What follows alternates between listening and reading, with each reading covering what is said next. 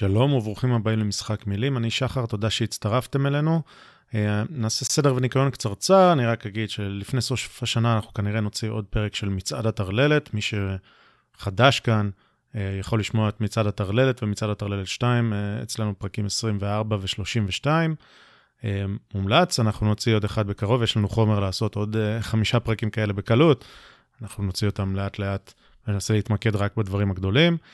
בנוסף, אני אגיד שנושא הבחירות בארצות הברית, מן הסתם, דורש uh, תשומת לב ופרקים ייעודיים, כולל גם מה שקורה עכשיו. Uh, אז בלי לצלול יותר מדי פרטים, בגדול אני חושב שהסיכוי של טראמפ הוא בערך 1%, אם לא נמוך מזה, אבל הוא לא 0%, uh, חשוב להגיד, כי יש סעיפים בחוקה האמריקאית שכן מאפשרים לו איזשהם, איזשהו סעד.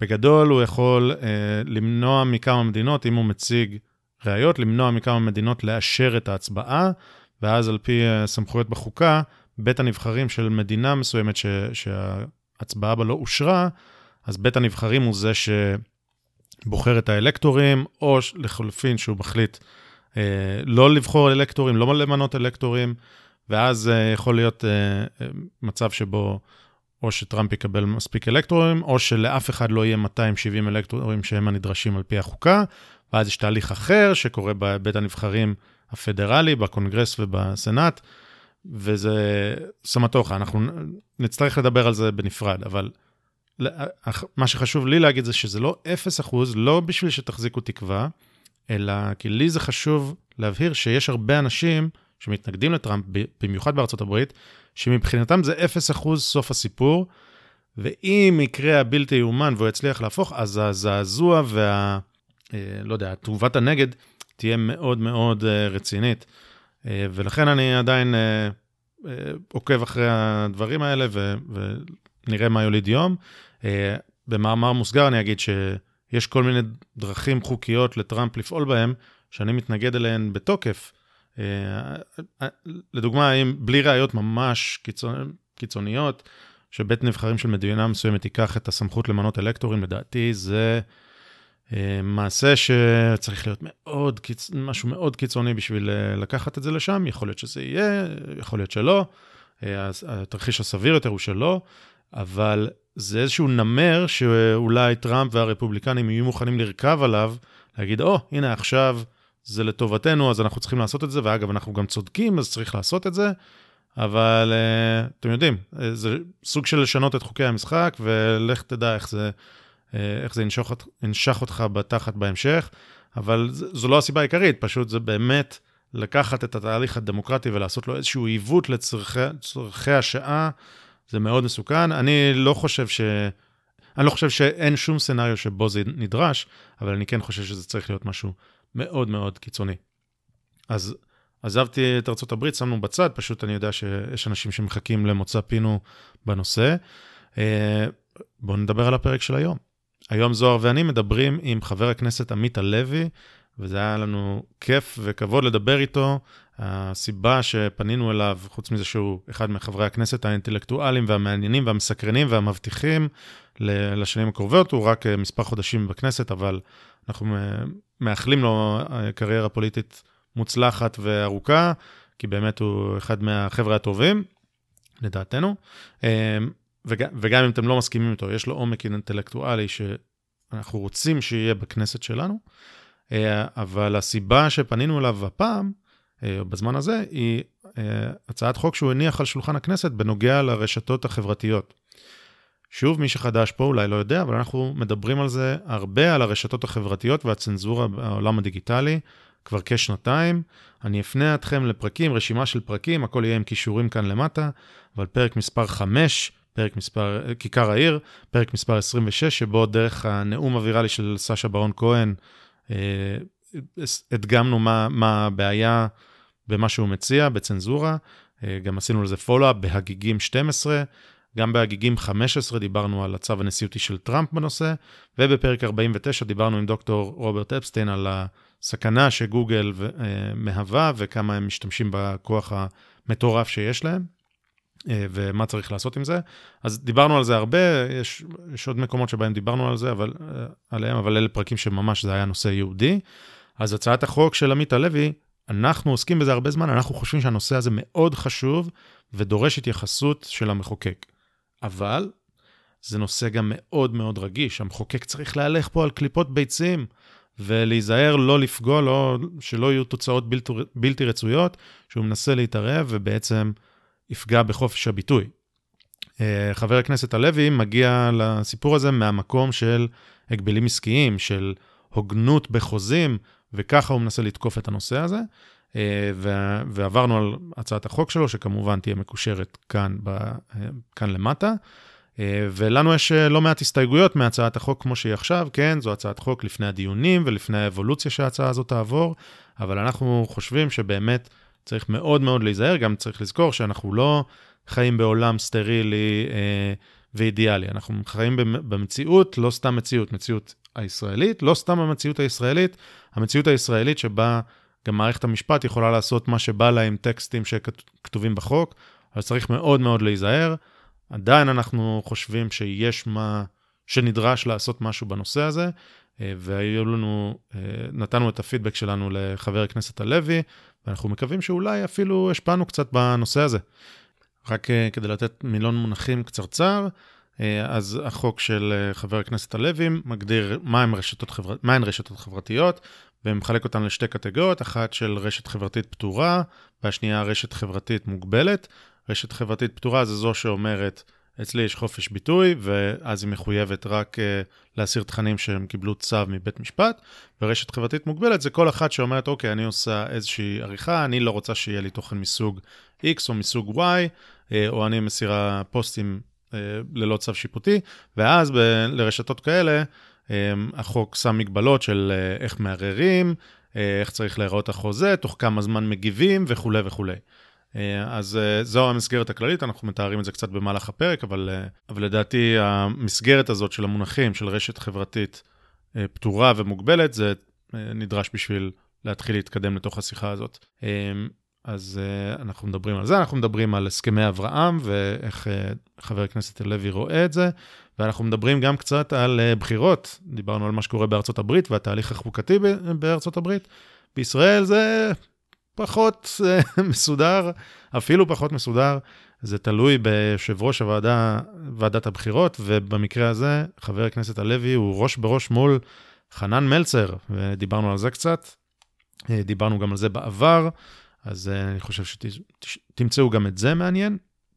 דבר אחד שלא הספקנו לדבר עליו, זה העובדה שחבר הכנסת הלוי הוא זה שמוביל את המאבק או את האופציה לבלימת הרפורמה בסדר הדין האזרחי, שעליה דיברנו עם, אה, עם טליה איינהורן, פרופסור טליה איינהורן, זה חתיכת uh, תאונת דרכים בהילוך איטי, שחבר הכנסת הלוי נראה שהגיש הצעת חוק שאמורה להתמודד עם הדבר הזה. אה, עם אה, פרופסור איינהורן דיברנו בפרק מספר 50, אז אתם מוזמנים גם לשמוע את זה, אבל עם, עם עמית הלוי לא יצא לנו לדבר על זה. אה, מה לעשות, לא היה מספיק זמן, אבל, אבל כן, שמחנו מאוד על כמעט שעתיים של שיחה קולחת, מעניינת, עם אדם מאוד מעניין ובנושאים מאוד חשובים, אז אנחנו מקווים מאוד שתהנו. כמובן, תנו לנו פידבק. תגידו לנו מה אתם חושבים, מאוד נשמח כדי להשתפר. אה, אז יופי, בלי עיכובים נוספים, קדימה, זה הזמן לשחק את המשחק. Time to play the game. Time to play the game.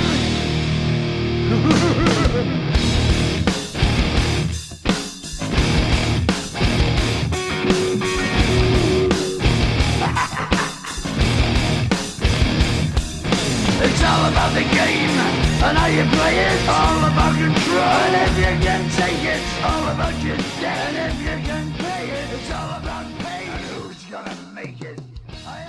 שלום וברוכים הבאים למשחק מילים, אני שחר ואיתי זוהר, אהלן זוהר. שלום שלום, שלומך? אני מצוין, איך אתה? טוב. יופי, אני מזכיר שזה הפודקאסט שבו אתה ואני מנסים להישמע יותר חכמים ממה שאנחנו ולא מצליחים.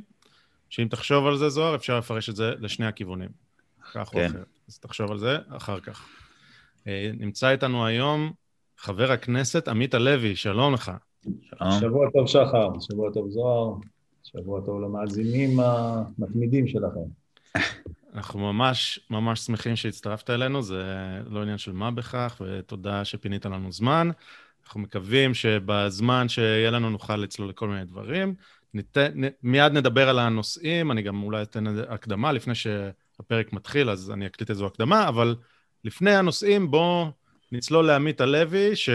אה, נצלול, ניתן לך להציג את עצמך בקצרה. בתיבת התעודה שלנו אתה שם מוכר ואחד מחברי הכנסת המבטיחים, אבל לא יודע, אולי יש אנשים שמחוץ לתיבת התעודה, מי היה מאמין? אז uh, תן לנו קצת, קצת עליך, הצג את עצמך בקצרה. השנה סוגר 50.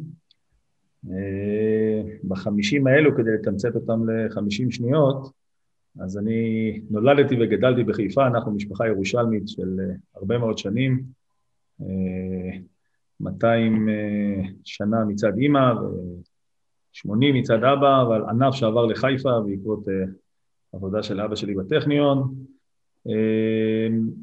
בבגרותי נחלק את זה לתקופה של לימודים מאוד אינטנסיביים בישיבה, בישיבת מרכז הרב, לקצת תכנות מחשבים, צ'ק פוינט, הייתי שנתיים גם שמה בצוות תוכנה, ראש צוות תוכנה, ולדברים המעניינים באמת, אה, אה, כלומר גם אלו מעניינים באמת, כולל כמובן לימודי היהדות והתורה, אבל אה, בשנים האחרונות מדע המדינה, מדיניות ציבורית, עיסוק במרחב הציבורי הפוליטי, ואולי הדבר הכי משמעותי בהקשר של השיחה שלנו גם זו המכללה למדינאות, שזה פרויקט שלפני 14 אה, אה, שנה התחלנו יחד עם דוקטור אסף מלאך ועם עוד חבורה, שבסך הכל עברה חוויה דומה במרחב הציבורי בישראל, כלומר אנחנו הלכנו לאוניברסיטה, נפגשנו עם אה, אסכולות מאוד מסוימות, וגם בצעד הבא שעשינו, כלומר שחברנו קצת למרחב הפוליטי או הציבורי בהקשרים שונים של המערכות הציבוריות, נחשפנו עד כמה הלימודים באוניברסיטה היום, אה, אה, בגלל המונוליטיות, החד צדדיות שלהם, מובילים להשפעה מאוד מאוד דרמטית על השיח הציבורי, ממש אסכולות אה, פוסט-ציוניות נקרא להן, ועד דברים שונים שקשורים לסוגיות שבטח נדבר עליהן עוד גם הערב. אה, זהו, לשם כך הקימונו את המכללה למדינאות, שהיא בעצם בית ספר למנהיגות ציבורית שפונה לסטודנטים מצטיינים אה, בישראל, ונותן להם, כלומר בעצם פותח בפניהם או מנגיש להם גם אסכולות אחרות בתחומים השונים, אני מדבר על הפקולטות למדעי החברה והרוח, אני לא מדבר על מדעי הטבע, מדבר על משפטים, כלכלה, מדע המדינה, היסטוריה, סוציולוגיה וכולי. אז כל סטודנט מצטיין מכל התחומים האלה של מדעי הרוח יכול להגיש מועמדות, ומבחינתך... כן, כן, יכול להגיש מועמדות.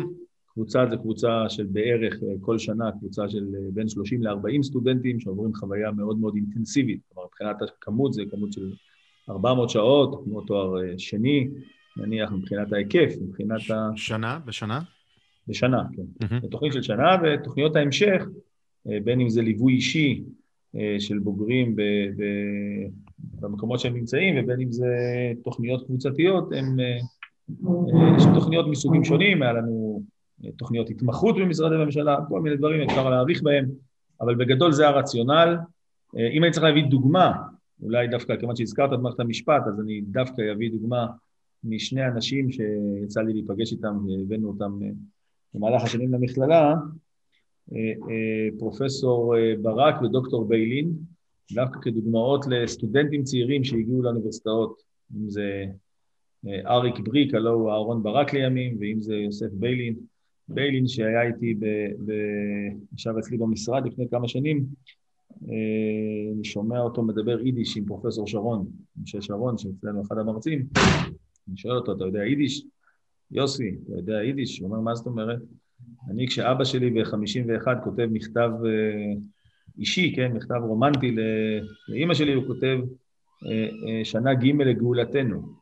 אני בן להורי אצ"ל והדלקתי נרות חנוכה, אפרופו החודש הקרוע, שבועיים הקרובים, במצדה ובתל חי יותר ממך. אממה, יוסי ביילין הלך לאוניברסיטת תל אביב, גיל 21, כשהוא בגיל 27 הדוקטורנט הדובר של מפלגת העבודה הוא כמובן יוסי ביילין הדוקטורנט למדע המדינה, הכל לגיטימי והכל מצוין, כן, רק אני אומר, המפגש שלו בגיל הזה שבו אתה מעצב את עמדותיך ואת מחשבותיך, הוא מפגש רק עם אסכולות מסוימות, וזה קרה לכולנו.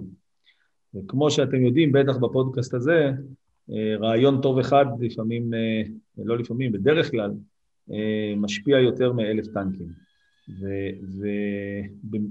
ובראש הפירמידה, בראש הפירמידה של ההשפעה החברתית-ציבורית דווקא נמצאים האינטלקטואלים, וזה נכון לכל חברה, וזה נכון גם לישראל, והמידלמן, הפוליטיקאים, שהרבה פעמים אנחנו מחשיבים אותם, אני אומר את זה פה עם, ה, עם החליפה כאילו של הפוליטיקאי, אבל באמת הם רק מתווכים של רעיונות אה, אה, של האליטה האינטלקטואלית להמונים, לציבור, למערכות המעשיות, ולכן דווקא מהם, דווקא פרופסור ברק ודוקטור בלי הם דוגמאות מצוינות למה שאנחנו בעצם מנסים לעשות במכללה, לתת אה, אה, אה, לאנשים שרוצים לעסוק במדיניות את העומק המחשבתי והאינטלקטואלי כדי באמת להוביל אה, מדיניות על בסיס אה, מחשבות עמוקות, פרספקטיבות כמובן ציוניות ו- ו- ומאוזנות וריאליות ועוד כמה דברים ש... אוקיי. נדבר עליהם, ש... פחות או יותר. כן. מה שאמרת אני... עכשיו, אבל זה, זה מעניין, כי זה נשמע לי כאילו זה קצת... הרי הפוליטיקאי הוא נציג העם, החבר הכנסת הוא אמור לייצג את העם. זה נשמע כאילו פה אתה, אתה מסתכל על זה קצת הפוך, כאילו הפוליטיקאי אמור לתווך את הרעיון של האליטה אל הציבור? אני לא הבנתי לא נכון?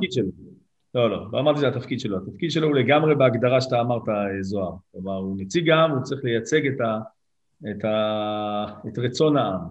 אבל ההשפעה של אה, רעיון טוב, הרעיונות בסופו של דבר, גם על העם, זו מערכת שהיא, בסך הכל יש בה אה, סירקולציה והמון היזונים חוזרים, ועוד בעלי תפקידים, אנשים שמשפיעים על דעת הקהל.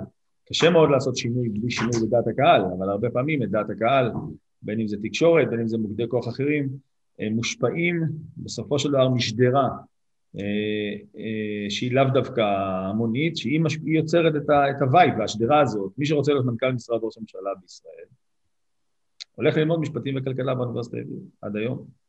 זה, זה המסלול, ובמסלול הזה הוא מסלול רעיוני בראש ובראשונה, ואז נוצרת לך ש... שדרה, שדרה רחבה, סליחה, של אנשים שיש להם השפעה. אה, אגב, היום אנחנו בדיוק בסיטואציה שאתה אמרת זוהר, כלומר שאנחנו כפוליטיקאים צריכים לעמוד לעומת השדרה המאוד רחבה הזאת, גם בפקידות הבכירה במדינה, גם באמצעי התקשורת, גם במערכת המשפט, אותה שדרה רחבה של מאות אנשים שגדלו בדיוק בפקולטות האלה. כשאשתי למדה משפטים באוניברסיטה העברית, אה, אה, רות גביזון, כן, זיכרונה לברכה, היא הייתה האנטיתזה. כלומר, קרמניצר, קרצ'מר, אה, דוד אנוך, קח את כל הרשימה, הם כולם. עכשיו, לא שרות גביזון היא באה פה מאיזה מחוזות אני לא יודע מה... הוצדה עם יצחק שמיר ב... עם, עם, עם רובה ב... בלח"י, לא בדיוק. מה, כן, בדיוק, אז היא מקימה את האגודה לזכויות האזרח, והיא אישה ליברלית כמובן, ו... ו... והביעה עמדות uh, מאוד מרכזיות, או לפחות השיח הליברלי הקלאסי וכולי, ו... והיא הייתה הצד השני, ולכן אתה צודק לגמרי, זוהר, ההערה שלך מצוינת, וטוב שהערת אותה מבחינת תפקיד הפוליטיקאים, רק אמרתי שחברה, איך חברה נבנית, או מה הכוח המשפיע בחברה, לאורך זמן הוא כוח של רעיונות, ובית המדרש לרעיונות, בית היוצר של רעיונות, הוא, הוא, הוא, בית ה, הוא המרחב האינטלקטואלי, שהרבה פעמים הוא גם האקדמי, כי שם זה היה בפועל האנשים ש, שיש להם את הכסף והזמן להתעסק ו, ועוסקים במחקר וכולי וכולי, ו, ועם זה אנחנו מתמודדים. טוב, כל זה הייתה בתוך הערת סוגריים, בתוך ה... כן. הסיפור של הצגת המחאה למדינאות, שהיא חלק ממה שעשיתי. עוד מילה אחת רק עליי, אני 20 שנה בליכוד, אה, כחבר היו לי תקופות פחות פעילות אה, מבחינת ההחצנה שלהם ותקופות יותר פעילות. אה, לפני שנתיים וחצי התמודדתי, כלומר הכניסה שלי לליכוד היא כניסה, כמו שאני אומר, לפני, כמו שאמרתי, לפני עשרים שנה, כחלק מהחלטה שאני מפסיק להגיע להפגנות. המדינה פה היא שלנו, חיכינו לאלפיים שנה, אין סיבה שלא להשתתף באופן פעיל, אז התפקדתי לליכוד, אה, אה, למעשה, ומאז אה, ועד היום אני חבר, חבר מזכירות הליכוד, חבר מרכז הליכוד, ולפני שנתיים הזדמן ככה, אחרי כמה שנים שעבדתי במשרד התרבות, סיימתי שם, הייתי בבית והיו פריימריז בליכוד, החלטתי שאני קופץ למים הפוליטיים האלו, מאז ועד היום אני לרשותכם. למעשה באיזשהו מובן שעליתי לנאום את נאום הבכורה, אז יריב לוין אמר, מוזמן חבר הכנסת עמית הלוי באיחור של שנתיים, אם תרצו נדבר על זה, כי בשנתיים האלו אני במאבקי, זה הופך להיות עכשיו ממשפטים למכות של גן ילדים עם חנן מלצר, לא פחות מסגן... כן, כן. נגענו על זה, נגענו בזה פעם בפודקאסט, ואני מקווה שיהיה לנו זמן אוקיי. לדבר גם על זה, אבל... בפועל נכנסתי לפני ארבעה חודשים, משהו כזה, כשאמיר אוחנה מימש את החוק הנורבגי, זהו, אז עכשיו אני ברשותכם, זה המצב, בכנסת נדבר עוד על מה... כמה הערות שלי על המכללה למדינאות, אמרת 14 שנה, 30 אנשים, זה כבר כמות אה, יפה. Uh, המשפט שאנחנו אמרנו פעמים רבות בפודקאסט הזה, זה פוליטיקה היא במורד הזרם מהתרבות. Uh, ולכן צריך את התרבות, את הגב האינטלקטואלי הזה, את העומק הזה ב, בשני הצדדים, או בכל הצדדים, נגיד את זה ככה, כדי שהפוליטיקה תשקף את רצון העם הזה, כי אם רצון העם הוא, התרבות של העם היא לא בכיוון מסוים, אז הפוליטיקאים לא יעשו את זה. אז uh, זה, זה מצוין. הדבר השני שרציתי להגיד הוא ש... מסתבר שיש לנו הרבה אורחים מהפודקאסט הזה שהיו בוגרים שלך.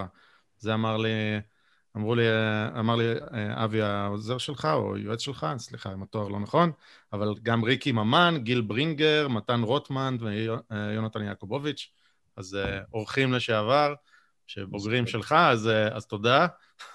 בוגרים של המכללה, בוגרים של המכללה, ובאמת בפני עצמם, אם תרמנו להם משהו. אה, אה, בתקופה שהם היו איתנו, אז באמת זו זכות שלנו, ובאמת הם דוגמה מצוינת, זה אנשים, גיל וכל האנשים שהזכרת, ריקי, דוגמה מצוינת לאנשים שבאמת אה, היכולת שלהם להגיע לסביבה הציבורית, המשפטית, הכלכלית, האחרת, כל האנשים שהזכרת, ו, ו, ולהביא אה, עולם של מחשבות חדשות, כי בעצם אין כמעט, אפרופו מה שאמרת על המורד, אין שאלת אה, אה, מדיניות שלא נשענת בסופו של דבר על, על פילוסופיה, על תרבות, על זהות.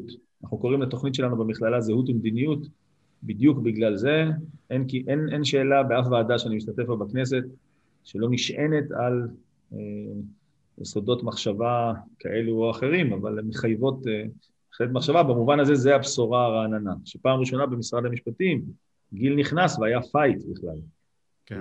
כי, כשאני הייתי באוניברסיטה והמרצה אה, אה, הסביר לנו על דמוקרטיה ואני הצבעתי ואמרתי, יש אה, גם מחשבות, יש, יש גם מחשבות, תפיסות אחרות על דמוקרטיה, אז הוא אמר, אתה תכתוב ספר, עמית, אנחנו שנה הבאה נלמד אותך, השנה אנחנו לומדים את הספר שלי.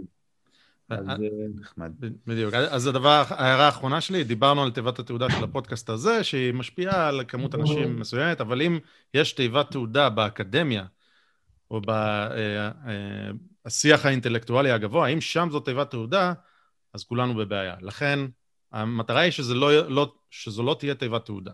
זה בגדול, אם אני מצליח ל, לזקק את מה שאני חושב שניסית לעשות במכללה הזאת, אז שאפו, ויופי, זוהר, רצית להגיד משהו? אה, כן, אני רציתי לשאול אז, למה בעצם אתם מגבילים את זה למדעי הרוח והחברה? הרי מישהו עם אה, רקע כמו שלך, אז אני מבין, לא יכול... אה, להתקבל לאקדמיה, או לא אני או שחר, כי אנחנו אה, מדעי, מדעי מדויקים, מדעי הטבע, אז למה בעצם זה, זה מוגבל בזה? יש גם אה, מדיניות שצריכה להיות מוכתבת מכיוונים שכאלה, אתה לא חושב?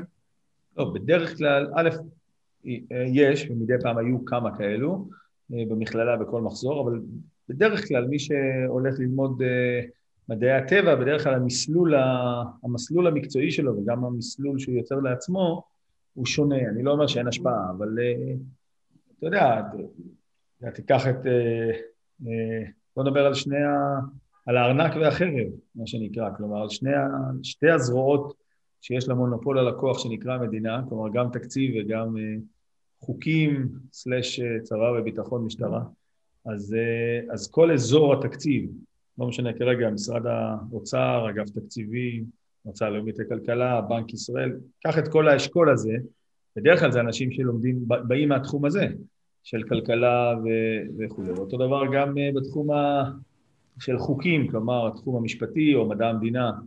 וכולי. אז בגדול, גם הזרוע הביצועית, כלומר של צבא הביטחון, בסופו של דבר זה בא מהאזורים האלו של אה, החברה והרוח. אתה צודק שיש לפעמים גם חריגים, יש אנשים שבאים ממקומות אה, של אז... סטטיסטיקה, של גרעין בכלל, של כל מיני. לא, אני חושב גם על ה... על, עליך ספציפית, וגם כאילו בכלליות. לא, אני, אני למדתי חושב... דווקא, אני למדתי דווקא מדע המדינה, היסטוריה ומדיניות ציבורית, זה מה שעשיתי אחרי 아, אוקיי. ו, ומשם הגעתי, וזה באמת, הייתי במחשבים, זה נכון, למדתי במחשבים והייתי גם שנתיים, אבל בסוף אה, אותי זה קצת שיאמן, בסוף זה כן. לתרגם, אתה יודע, ל-C++, אז זה כמו לתרגם ל-C, אם אתה מתמטיקאי מוכשר, אולי כמוכם, ואתה אה, אתה רואה מכשירים או כל מיני דברים שאתה רואה איזה מתמטיקאי נחנק בשביל לעשות אותם, אבל ברמה הפשוטה שלי זה שיאמם אותי בשלב מסוים. כן.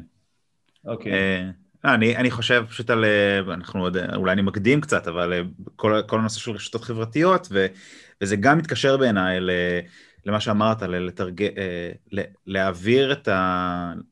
לתווך את הרעיונות מהאליטה לציבור, וההפך, אני חושב שבעידן של היום, ברשתות, כשיש רשתות חברתיות ויש אינטרנט. אה, אני חושב שהאליטה התרבותית יכולה לעשות את זה בעצמה די טוב, אני חושב שזה גם מה שקורה. אה, ו, וכל הנושא של סייבר וזה, הוא, הוא גם היום מאוד רלוונטי, אני חושב, לכל מה כן. ש... לפוליטיקה, למדיניות. בסוף, בסוף אתה צריך לתעדף, יש לך 30 מקומות, 30-40 אה, מושבים, השאלה... אז אני חושב ש... השאלה הייתה למה להגביל, זו הייתה השאלה. לא, אין ספק, אין ספק שיש עוד מקצועות שהם... רק אמרתי, זה לא הזרם המרכזי, אבל אתה צודק שיש מסגרת... לכן נקטתי בארנק ובזרועות המרכזיים של אה, מערכות ממשלתיות. אתה צודק שיש הרבה מאוד... תפקידים נוספים שיש להם השפעה ציבורית לא, פתוח, לא פחותה היום, יש הרשתות החברתיות זה יותר כן. ממיליארד סינים, לדעתי מיליארד 600, מיליארד 700, ברור שיש לזה השפעה גדולה. ו... כן. אוקיי, אז זה בדיוק מעבר מצוין לנושא שלשמו, שהיה הטריגר לזה שנתכנס היום, והוא הצעת חוק שהגשת לפני חמישה ימים אה, לכנסת. אה, הונחה על שולחן הכנסת לפני חמישה ימים, כי הוגשתי כבר לפני כמה שבועות, אבל יש פרוצדורות פנימיות, אבל כן, הונחה על שולחן הכנסת לפני כן. חמישה ימים. ועוד לא היו דיונים וזה, אבל אתה הגשת אותה לפני, הנחת אותה לפני חמישה ימים, הצעת חוק הרשתות החברתיות, שאנחנו נדבר עליה ונצלול עליה, אליה. אה, אנחנו בפודקאסט הזה מדברים על הנושא הזה של רשתות חברתיות וצנזורה אה, כמעט שנתיים, מפרק חמש. אה, נדמה לי שהיינו אולי בין הראשונים שמדברים על זה בעברית. אה, ואפילו הפרק, ש... פרק חמש שדיברנו עליו מתכתב מאוד אה, עם הצעת החוק שלך, שעוד שנייה אני אסביר את זה. ואנחנו בהחלט חושבים שזה אחד הנושאים, הנושאים הכי חשובים אה, שעומדים בפני המערב היום, כי כדי לתת את הרקע, היום חופש הדיבור הוא לא לעמוד בהייד פארק ולנאום, אלא הוא קורה במרחב הדיגיטלי. כיכר העיר עבר למרחב הדיגיטלי במידה רבה, אוקיי? גם אם זה לא אה, חזות הכל, זה במידה רבה המצב. ומי שמשתיקים אותו באינטרנט או מעלימים אותו מהמרחב הדיגיטלי, אז בעצם אה, סותמים לו את הפה בכיכר העיר. אז חופש הביטוי עבר איזושהי טרנספורמציה, וצריך להתייחס לזה. עכשיו, הצעת החוק שלך אה, מנסה לשפר... רגע, עוד שנייה נדבר, אתה לדעתי כתבת את הטיוטה הזאת, או הצגת אותה לציבור, לפני כחמישה או שישה שבועות.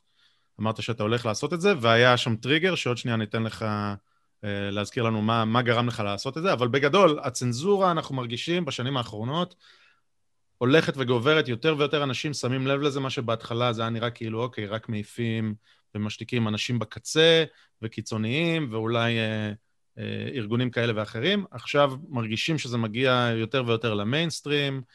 אה, בארצות הברית זה מאוד בולט על כל המציאות של הנשיא, שאומנם הם לא מצנזרים אותו עדיין לגמרי, אבל שמים הודעה ופאקט צ'ק על כל דבר שהוא אומר.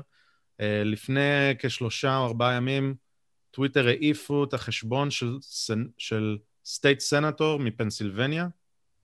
אה, הוא ערך שימוע, ואז טוויטר העיפו אותו, ואחרי יומיים של, אה, של מהומה, אז אמרו, אה, סליחה, זה היה בטעות, והחזירו אותו. אז, אז זה קורה, וזה לא בשוליים, זה מחוקק בארצות הברית, אוקיי? Uh, ואתה בא ואומר, אני צריך לטפל בזה. אני ככנסת ישראל אה, צריך אה, להבטיח שחופש הדיבור יישמר. אז בואו נתחיל מהרקע ואז נצלול לכל מיני דברים. אני, אני אמרתי לך בשיחה המקדימה שלנו, אנחנו חושבים שזה מאוד חשוב, אבל יש כל מיני דברים, צריך להיות זהירים מאוד מאוד בנושא החקיקה הזאת. אה, ועוד שנייה אני אפרט, אבל בוא, בוא ניתן לך רגע לתת את, ה, את הרקע טיפה, או מה גרם לך. הכותרת שלי היא לא חופש הדיבור, לא תמצא את זה בחוק שלי, זה לא המניע לחוק. המניע לחוק הוא אה, כללי שוק הוגנים. כלומר, התערבות המדינה במצב שבו אין לאזרח, אה, אין לאזרח, אין ליחיד הגנה מפני אה, התעמרות בלתי צודקת. כשאנחנו מדברים כמובן גם על, עוד שנייה נגיע לסוג החברות, אבל קודם כל זה המסגרת. כלומר, בכל התחומים שאחרים שאני מכיר במשק, בכל התחומים האחרים, לא חשוב אם אתה קונה דירות, אתה קונה שוקולד, או שאתה קונה שולחן, יש אה, בשורה של חוקים, שורה של זה, שמבטיחים, חוק החוזים האחידים, אפשר לדבר, להביא דוגמאות אם תרצו. בכל אופן, יש את הרגולציה שמבטיחה שכללי השוק יהיו הוגנים. כשאני אומר כללי השוק הוגנים, אין כוונתי להתערב בשיקולים העסקיים שלך, שחר או זוהר או מי שיקים חברה, אלא לומר ש-once עשית אותם, יש, יש איזה מסד שמחייב אותך שההתקשרות תהיה הוגנת ולא תנצל, תעשה מניפולציה על אזרח שלא מבין, בטח אם אתה חברה ציבורית שנסחרת בבורסה, ובטח אם אתה מחזיק כוח עצום דואופולי, וזה עוד, עוד תוספות. אבל קודם כל הבסיס אומר, אתה לא קשור לחופש הביטוי, אתה עושה עסקה, העסקה צריכה להיות על פי כללים הוגנים. או, הונאת הציבור, לדבר, כן. הדבר הכי חמור, הדבר הכי חמור, שכמו שאתה אמרת, עוד לפני פוליטיקה, זה קשור גם לחברות, ויש לי, קיבלתי בלשכה פניות לא רק בהקשר של ימין, שמאל או חופש ביטוי.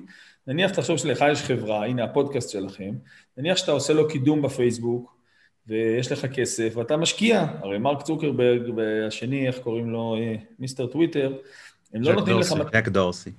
איך? ג'ק דורסי. דורסי, כן, ג'ק דורסי. הם לא נותנים לך מתנות חינם, אתה משקיע.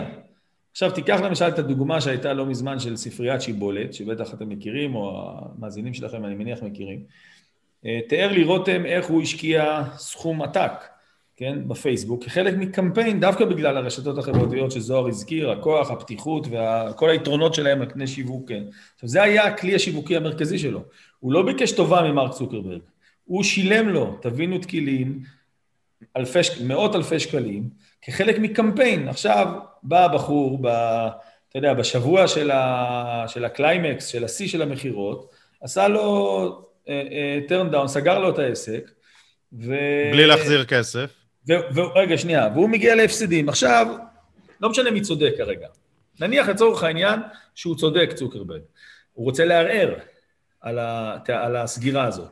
הוא רוצה לקבל פיצוי, נניח שנעשתה טעות, בסדר? אה, הוא רוצה לערער, מה כללי הערעור? נניח שנעשתה טעות, מי מפצה אותו? הוא לא יכול. אי אפשר היום, אתה חותם הרי שאתה לא יכול לתבוע אותם בישראל, גם בקליפורניה, עיין ערך אה, לינוי בר גפן, תראה איזה מסלול היא עברה בשביל לתבוע את טוויטר, או את פייסבוק לדעתי. אנחנו לא מכירים האמת, מה, מה היה עם לינוי בר גפן? לינוי בר גפן, פרסמו עליה אה, כל מיני רכילות ותמונות וכל מיני דברים כאלו, והיא הלכה וטבעה את, אה, את פייסבוק או טוויטר, אני גם כבר לא סגור על ה... אני ראיתי את הכתבה, תסתכלו, אה, אה, מפנה את המאזינים לכתבה בערוץ 2 נדמה לי, עשתה על זה כתבה נרחבת.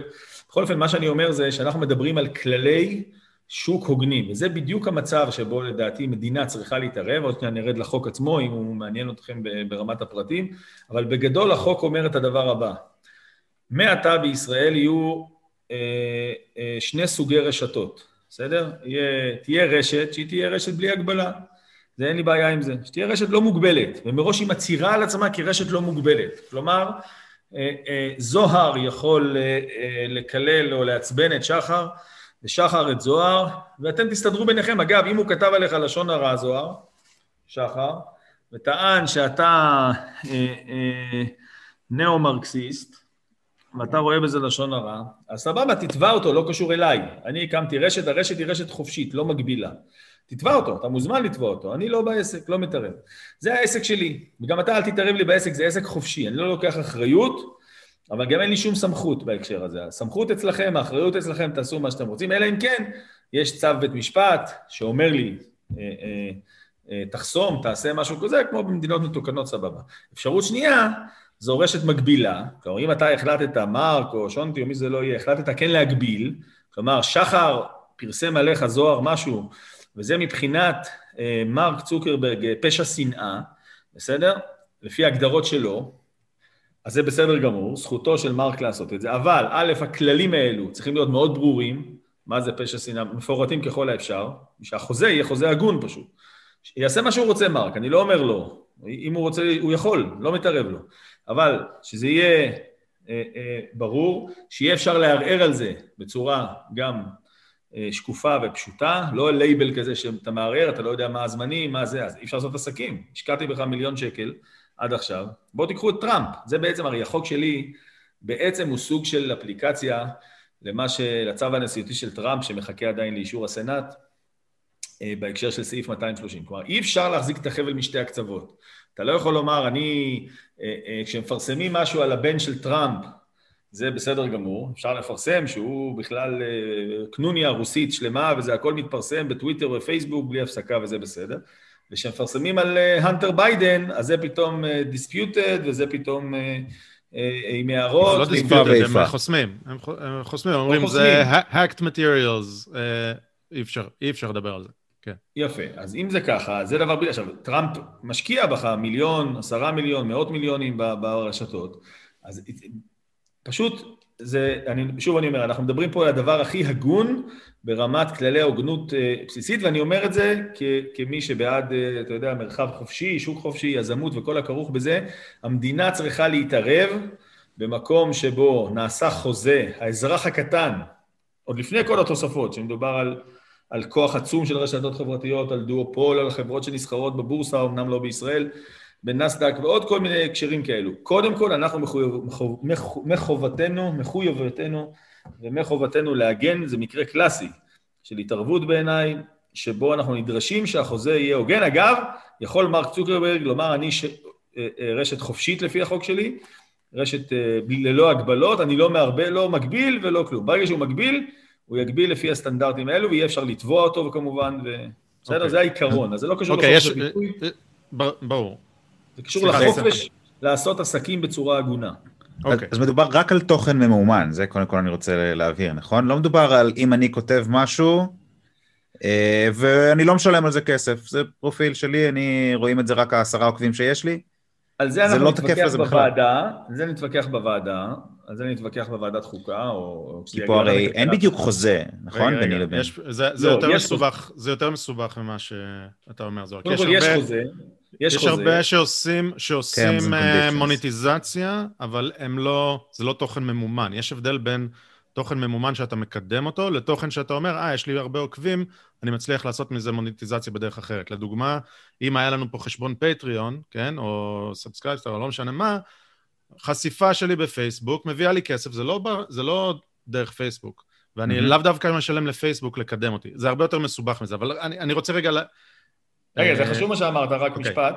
אה, אה, זה בהמשך למה שאמרת, בדיוק כמו שאמרת, ועוד יותר מזה, גם אם אתה מנהל, קודם כל יש המון, קודם כל זה הסכם. אתה חותם על הסכם שאתה נכנס לפייסבוק. terms and conditions בעצם. מקדם אימון. כן, ואתה שם שם, לפעמים אתה שם את הכסף שלך, לפעמים אתה שם את הזהות האישית שלך, לפעמים אתה שם את הקהילה שלך, לפעמים אתה שם את השיר שלך, שהוא שווה מיליונים מבחינתך. יש הסכם, ההסכם הזה הוא הסכם עסקי, בסופו של דבר פייסבוק, כמו שהוא אמר לך עכשיו, זה נכון על גוגל, וזה נכון גם על, אה, על פייסבוק, היא עושה שימוש במידע הזה, היא ככה אחרי זה מפיצה לעוקביך את אה, ספרי השירים של פלוני, כי הם יודעים, היא יודעת דרכך שהם מתעניינים בשירה, אין פה אף אחד לא עושה לך טובות, שלא תטעה. It's business, ו- וצריך פשוט להתנהג בביזנס, כמו בביזנס, זה הכל. אוקיי. Okay. אה, אז, אז יש פה המון, אני מקווה שמאזינים, אפשר להיות מאוד טרחניים, לצלול לכל נושא, אנחנו ננסה לשמור את זה בהיי לבל, אבל עדיין, בכל זאת יש פה פרטים ו... וזהו. אבל אה, כן, אתה מגיע לזה מהמקום של הגבלים עסקיים, אבל יש פה השלכה כמעט ישירה על חופש הביטוי, לכן אני מניח שכשכתבת את זה, אז, אז uh, היית מאוד מאוד זהיר, כי אמרת, כל דבר שאני אגביל פה בעצם יג, יח, עשוי להגביל בצורה מסוימת את חופש הביטוי. זה, זה ברור ש, שהחוק הזה, אמנם אתה אומר, צריך לעשות אותו, אבל הוא משחק באש, אוקיי? אולי, אולי משחק שצריך לעשות באש, אבל זה משחק באש. לא, אני אנחנו לא... קרובים לא, לחופש הביטוי, אוקיי? אני לא מבין, אני חייב להבין אותך, כי אני לא מבין אז, אז אני, אז אני, אז אני אסביר. החוק הזה נותן שתי אופציות. החוק נותן שתי אופציות. אופציה אחת, בלי, ללא כל הגבלה. בוא אני אסביר. תגביל. כן, בבקשה. בוא אני אסביר. Uh, נגיד אני רוצה להיות רשת בלתי מוגבלת, אוקיי? אוקיי. אני, אני אקח צעד אחורה. אני חושב שסעיף 230 שציינת אותו בארצות הברית, הוא פיסת חקיקה מאוד מאוד מרשימה. הוא נחקק, אם אני לא טועה, ב-96, כן. ואני אומר לעצמי, איך לעזאזל הם בכלל חשבו על זה ב-96 על מה יהיה, ובפרשנות שאני נותן לחוק הזה, שזו לא הפרשנות הקיימת, ש... אני אתן, אני אתן. בפרשנות שאני נותן לחוק הזה, הוא אמור להיות טוב, אבל היום לא מפרשים אותו כמו שצריך. מה אומר סעיף 230? הוא אומר, מישהו רק מעביר מידע, הוא פלטפורמה, הוא כמו חברת הטלפון, אוקיי? חברת הטלפון לא אחראית על זה שאני בטלפון עושה קנוניה אה, להתנקש בנשיא, נכון? חברת הטלפון לא אחראית על זה, אני פלטפורמה. אז באינטרנט גם יהיו פלטפורמות, ולכן הן חסינות, מי שהוא פלטפורמה, חסין מפני תביעת, אה, לא, לא יאשימו אותם כחברים בקנוניה לרצח הנשיא. לעומת זאת יש פאבלישרים, אלה שמווסתים את התוכן, בעצם ויסות התוכן, אתה חותם על התוכן, כמו שהניו יורק טיימס חותם על תוכן ש, אה, שיוצא אצלו בעיתון, זה אומר שאם יש שם אה, לשון הרע, אפשר לתבוע גם את הכותב וגם את הניו יורק טיימס. אז זה ההבדלה בין הפלטפורמה לבין ה publisher, מאזינים הוותיקים כבר שמעו אותי אומר את זה לא מעט פעמים. סעיף 230 מתמודד עם זה יפה, אה, מגדיר את זה יפה. היום לדעתי הבעיה היא שמערכת המשפט האמריקאית, וכפועל יוצא גם בעולם, אה, לא שמו לב שפייסבוק כדוגמה הפכו מפלטפורמה לפאבלישר.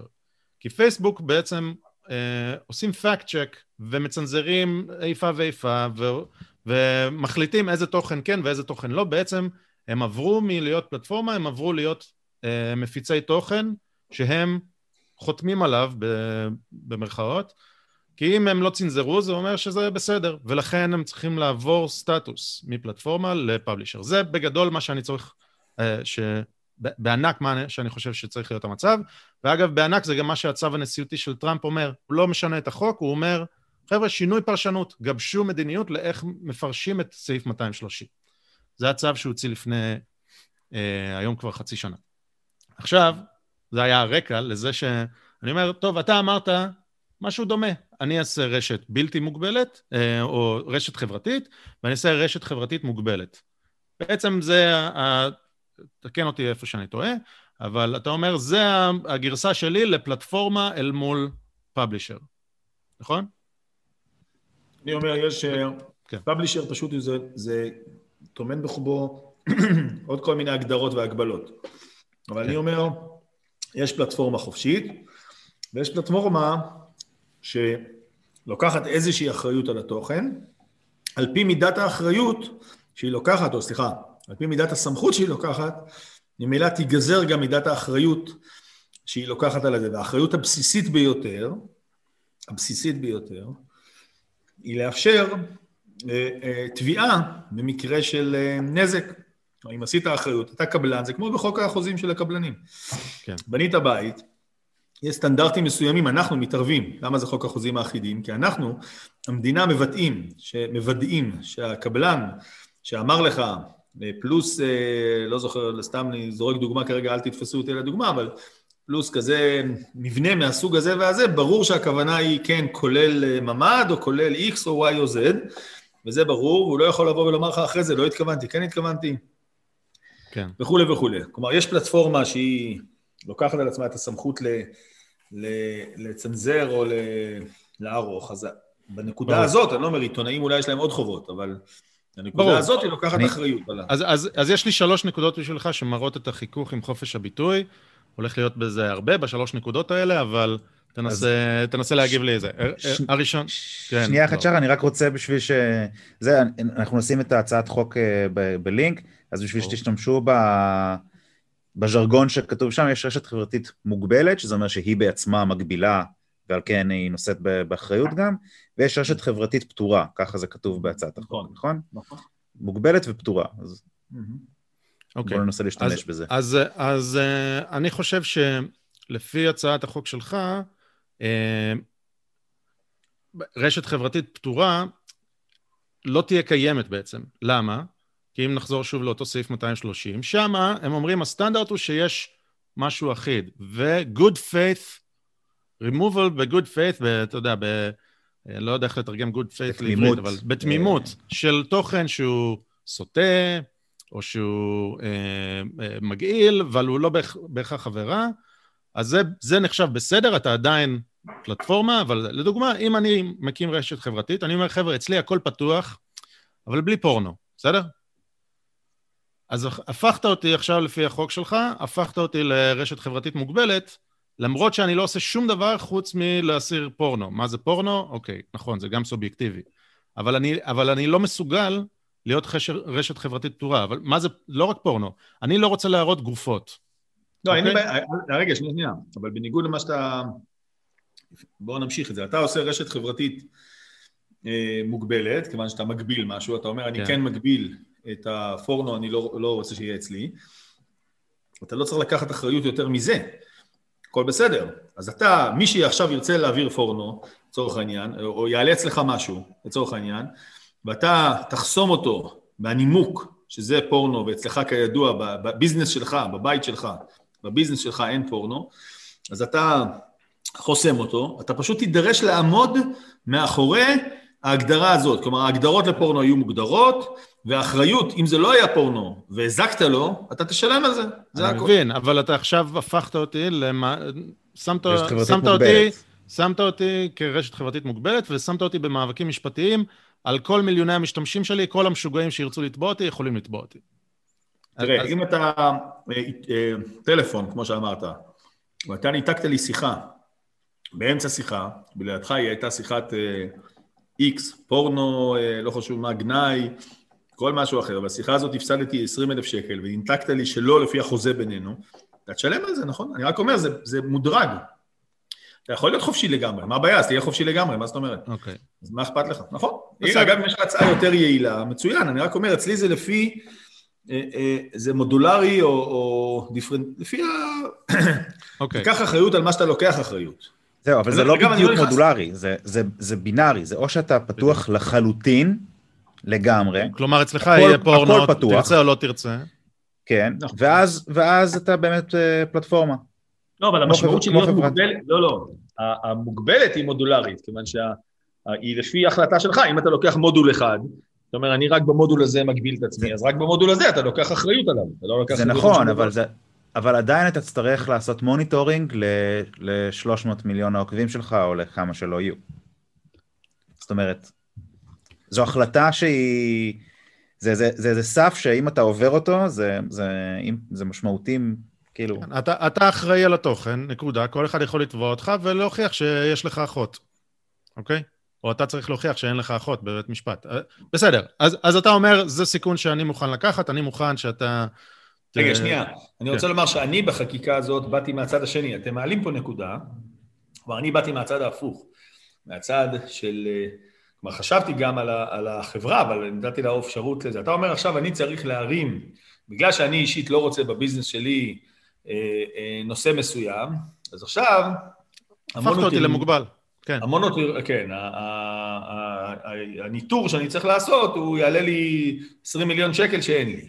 זה, זה, בעצם, זה בעצם מבטיח שפייסבוק לעולם לא יקום להם מתחרה. זה, זה אחד הדברים שזה מבטיח, אגב. אבל, אבל זה גם, כן, זה מאוד מפריע לי לזה שאני, אתה יודע, רציתי להגדיר איזשהו חוק, אני לא, לא מנסה להגביל, אני אומר, חבר'ה, אצלי אנחנו תמימים וטובים, אני לחלוטין אה, נותן כל דבר זה, אבל חבר'ה, בלי ציצי. אה, אבל פורנו באמת זה זה, אני אומר גופות. אני לא רוצה להראות גופות. אתה תראה וידאו של מתקפה, של מתקפת טרור ליד, uh, בירושלים, אז זה ירד. למה? כי אני לא רוצה שיראו את הגופה. ככה, ככה אצלי. Uh, ואז הפכת אותי למאבקים משפטיים על כל דבר. אה, כלומר, אילצת אותי לגייס אה, אה, קאדר של לא, עורכי דין. אבל תחשוב שאתה עושה הרי, זה לא, בוא נדייק את זה יותר. אתה הרי עושה monitoring, mm-hmm. כיוון שאני ניסיתי להעלות אצלך אה, גופה או את הנושא שאתה לא מעוניין בו, אז עשית לזה monitoring ופסלת אותי. רוב התביעות המשפטיות שתהיה חשוף אליהן הרי, לפי שיטתי. אני, לא, אני לא בנושא של חופש הביטוי, אני בנושא של אה, כן, חוזה כן. הוגן. אני, אם אני העליתי אצלך משהו, ואתה צנזרת אותי, זה יהיה רוב התביעות. אתה צודק שאולי יהיה אחוז, אני צריך לחשוב מה אני עושה עם הצד השני של זה, אבל רוב התביעות יהיו הרי, הרי זה מה שקורה, שאני אה, דונלד טראמפ, מעלה ציוץ, ואתה חוסם אותי. אז אני אומר, שנייה, אה, שחר, חסמת אותי פה, שלא בצדק, לא לפי החוזה בינינו, לא לפי איזה חופש ביטוי כן. כללי. לפי החוזה בינינו. אז רוב התביעות יהיו על דבר שממילא עשית לו monitoring. כלומר, על זה שאתה חסמת אותי, אני ניסיתי להעלות תמונה שמבחינתך היא לא עוברת, ואני אומר לך, חביבי, אתה עשית פעולה פוזיטיבית, אקטיבית, בניגוד לחוזה בינינו. עכשיו אתה אומר לי, אבל יהיה משהו אחר, שאני, כי זה ממילא אתה עושה monitoring, הרי אתה ממילא חוסם גופות, אתה אומר. אז אה, אם חסמת שלא בצדק, קח על זה אחריות. הרי אנחנו אומרים, תיקח אחריות על, על הקום עשה שלך. עכשיו אתה אומר, יכול להיות שאתה לא רוצה לעשות את זה, מצד שני אתה רוצה... אני, אני רוצה, אני רוצה רק, אני לא רוצה, לא עושה ניטור, אני רק אם מישהו מרים לי, אתה יודע, שולח לי אימייל, אז אני מסיר את זה. זה יכול להיות גם שבוע אחר כך. אתה מבין? אני, אני לא רוצה לעשות צוות אה, מנטר, כי אין לי כסף לזה, אבל אם מישהו מביא בפניי, היי, ההוא פרסם אה, סרטון עם גופה, אז אני מסיר את זה, גם אם זה עכשיו, גם אם זה קרה עכשיו, גם אם זה קרה אתמול, גם אם זה קרה לפני שנה. בואו נסכים, אז הבנתי, אז בואו נסכים רק שסוג כזה של התנהלות, שאתה לוקח ממני כסף, בואו נתחיל אפילו מזה, הוא לא פייר. כלומר, אתה מצפה, אתה עכשיו כבעל עסק, רוצה שאני אעשה איתך עסקה, אתה תחסום אותי כשבא לך, כן? נניח כשמישהו יאמר לך, אתה תחסום אותי כשבא לך, אתה לוקח ממני המון כסף, אתה לוקח ממני מיליון דולר. לא, איפה. איפה לקחתי ממך מיליון דולר? תעזור לי. פתחתי בזה, שהרשתות החברתיות... שלוקחות את הדאטה.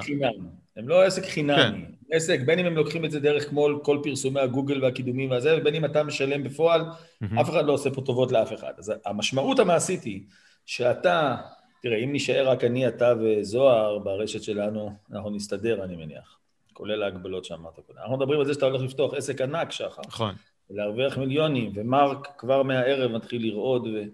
וכולי מהתחרות איתך וזה. אז אתה רוצה עסק גדול, אתה רוצה שאנחנו נשלם לך כסף, אבל אתה תעשה, אתה תחסום כשבא לך. עכשיו, מה אני אומר סך הכל? אם חסמת בטעות, זה, אני אומר, זה 90 אחוז מהמקרים לדעתי, אני עוד שנייה חושב על זה תוך כדי בקול רם, אבל, אבל, אם, חש, אבל אם חסמת בטעות, אז קח אחריות, עשיתי איתך הסכם, אמרת לי שאתה חוסם רק גופות, וזה לא גופה, וחסמת, והבאת לי נזק ב-30 אלף שקל, סליחה, תשלם לי, אני שילמתי לך עד עכשיו. אה, ברור, אם זה, אני לצורך העניין מבין את זה, אבל הבעיה שלי, כמו שאמרת, הצד השני, זה בעצם חשף אותי להכל. כל לא, לא להכל, לא כל כך הרבה. לא, כל משיגנה שירצה לקחת אותי לבית משפט, ייקח לא, אותי לבית משפט. לא, לא, לפי החוק שלי, מי שייקח אותך לבית משפט, זה רק מי, רק מי שחסמת לו שלא בצדק על פי הכללים שלך. זה, זה הדבר. עכשיו אתה אומר, לא. מה קורה אם אני כתבתי שאני הולך לחסום גופות, אני שחר, כן. ולא חסמתי לפעמים. אני לא יודע מה הדין, צריך לחשוב על זה בוועדה, כן. זה מה שאמרתי לזוהר. אבל זה לדעתי מקרים בודדים, האחוזים הקטנים של הסיפור. בסדר, לדעתי אפשר לקחת, אולי לא הבנתי אותך נכון, אבל לדעתי אפשר לקחת אותי לבית משפט, פשוט אי אפשר להוכיח. אני פשוט אנהל מאבקי סרק. שוב, יש לי, יש לי 200 מיליון איש על הפלטפורמה, כן? מספיק 0.01 אה, אחוז שהם משוגעים, שרוצים לתבוע אותי כל הזמן, לעשות, לעשות איתי פשרות בכלל, אז הם יתבעו אותי כל הזמן. על מה הם יתבעו אותך? על מה שבא להם. על מה שבא להם, אני לייבל. כן, הם יתבעו אותי ויפסידו, ויתבעו ויפסידו, ויתבעו ויפסידו, עד שאני אעשה איתם הסדרים. הסדר אחרי הסדר אחרי הסדר. זה טענה שאתה יכול לומר, זה טענה שאתה יכול לומר אה, על כל עסק, אה, נתת דבריך לשיעורים, כלומר זה מסוג הדברים שכל עסק יכול להיות נתבע אלף פעם על פייק תביעות, בסדר גמור. אני אומר כרגע זה לא... לא כל עסק יש לו 200 מיליון איש. לא כל עסק יש לו 200 מיליון איש. תשמע, אז בשביל זה המדינות עושות, כשאתה בא לתבוע, אתה צריך לשים הרי פיקדון של איקס אחוז מתוך התביעה, זה לא לגמרי משחק. ואם צריך אגב, אגב זה רעיון טוב, אם צריך מחשש לפייק, לתביעות פייק או, או תביעות מגונבות, כן. מיותרות, אפשר לייצר שם פיקדון יותר גבוה כדי לא לאפשר את ה... אם זה התעמרות סתם, אפשר לחשוב על זה, אני רק אומר שזה לא 90 אחוז מהסעיף הזה שאתה אומר, 90 אחוז זה רק אם אתה עשית משהו באופן פוזיטיבי, חסמת מישהו שניסה להעלות בטענה שזאת הגופה, והתברר שהבן אדם חי, נושם ובועט, לא גופה ולא כלום. Okay. אוקיי. אז חביבי, עשית איתי הסכם, סיכמת איתי שרק גופה אתה לא מעלה, ועכשיו חסמת אותי באופן אקטיבי, עשית ניטור, וחסמת על חשבונך, כן? עשית ניטור כי רצית, כי שבוע אחרי, שבועיים אחרי, חודש אחרי עשית את זה, תיקח אחריות על זה, אם זה החוזה בינינו. אוקיי, okay. אז, אז זה באמת צריך למצוא פה את ה... אה, זה נושא מורכב, ואיך זה יהיה בדיוק, וה-90 אחוז אני מסכים איתך אולי, אבל ה-10 אחוז זה מאוד חשובים כשיש לך כל כך הרבה יוזרים. אבל בוא, בוא ניקח אותך לנושא אחר. הטענה שלי, או, או נקודה אחרת של, של החיכוך של ההצעה עם חופש הביטוי. הטענה שלי היא שההצעה הזאת, כמו שהיא כרגע, לדעתי, נותנת ל... אני, אני אגיד את השם, אבל סתם בשביל להיות פופוליסט, אבל נותנת למנדלבליט את הסמכות להשתיק כל מי שהוא רוצה, אוקיי? דיר. כי אתה אומר שאם זה על פי כל דין אה, עבירה, אז אפשר, אה, גם אם אני רשת אה, מוגבלת וגם אם אני פטורה, אמרת שאם אה, מדובר בפרסום שהוא עבירה, אז uh, אתה תצטרך להסיר אותה, נכון? על פי לא, צו שיפוטי או... אם יש צו, אם יש צו. אם יש צו, אוקיי. אז דבר ראשון, אנחנו יודעים, בואו בוא אולי נסכים, אולי לא כל כך נסכים, שלמערכת המשפט די קל להוציא צווים. צו 200 מיליון, צווים, 200 מיליון צווים בשנה זה לא קל. עזוב, עזוב 200 מיליון. אני רוצה להשתיק, אני מישהו שיש לי הרבה עוקבים, אני משמעותי, אוקיי? אני אה, איש אה, ש, שמשפיע על השיח בישראל, ואני מבקר את מנדלבליט, אוקיי? די קל למנדלבליט להוציא יחסית צו איסור פרסום או זה, אבל אני מזכיר לך שבישראל יש חוקים כמו העלבת עובד ציבור, נכון? יש חוקים כאלה. אה, הסתה לגזענות. אני אומר לך, שחר, אני אומר לך, שחר.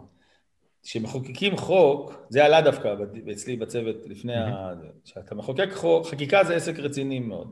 נכון. זה לא משחק ילדים. עכשיו, אתה צודק שיש לפעמים מצב שבו אנחנו נמצאים בסיטואציה שהיא, יש בה הרבה ליקויים אחרים. בדמוקרטיה שלנו, הזכרת את אדון מנדלבליט שהוא מזמן... לא, לא בשם, סתם, סתם, סתם אמרתי את השם, אבל זה לא כן, העיקרון, כן, שזה לא, הוא. אבל כן. זה דוגמה, ל, ל, כן. ל, הוא דוגמה מצוינת, בשבועות האחרונים זה, זה פשוט, הוא מאבד את זה לגמרי, והוא דוגמה לניסיונות של להפוך אותנו פה לאוליגרכיה במקום דמוקרטיה, ו, וקבוצת מיעוט או, או, או יחידים כאלו ואחרים שמשתלטים פה על השיח, לא משנה אם זה אוליגרכיה של הדרג המקצועי, לא על השיח, על המדיניות בפועל.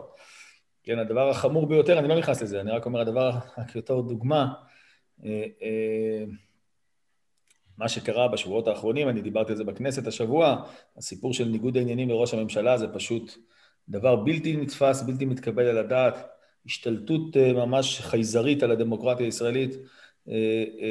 נדבר על זה אם תרצו בהמשך, זה באמת... כן, מקווה שיהיה לנו זמן להגיע, כן, זה מאוד חשוב. אוקיי, אם לא תחסום אותי בנקודה הזאת, אז... אה, בקיצור, אה, זה, כי זה גם גופה, הופך להיות גופה הדמוקרטיה. אנחנו נדאג להחיות אותה. כן, אז זהו, אז, אז, אז אני אומר ככה, תראה, בגדול כשאתה מחוקק חוק, אתה צריך לדעת, האם, אתה יכול לומר, תשמעו, אנחנו בכלל לא בדמוקרטיה כרגע, ובואו נתייחס להכל כאילו מנדלבליט הוא לא דוגמה, אלא הוא מצב קיים ב-20 שנה הקרובות וכולי. אז, אז זה באמת התלבטויות שיש לפעמים בכל מיני הקשרים, לא רק בחוק הזה. בגדול אני חושב ש... שמערכת, כלומר מדינה מתוקנת, יש לה מערכת משפט מתוקנת, והיא מתערבת כשהיא צריכה להתערב, אני אומר בישראל אין את כל הדברים האלו, אבל כשאני ניגשתי לחוק הזה, אז אני אומר, אם יש צו, אתה צודק שבדיעבד... עולם מתוקן, זה... אמרת זה חוק לעולם מתוקן.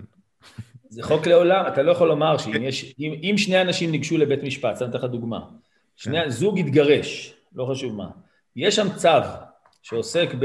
לא חשוב, באיסור פרסום על הילדים אה, XYZ.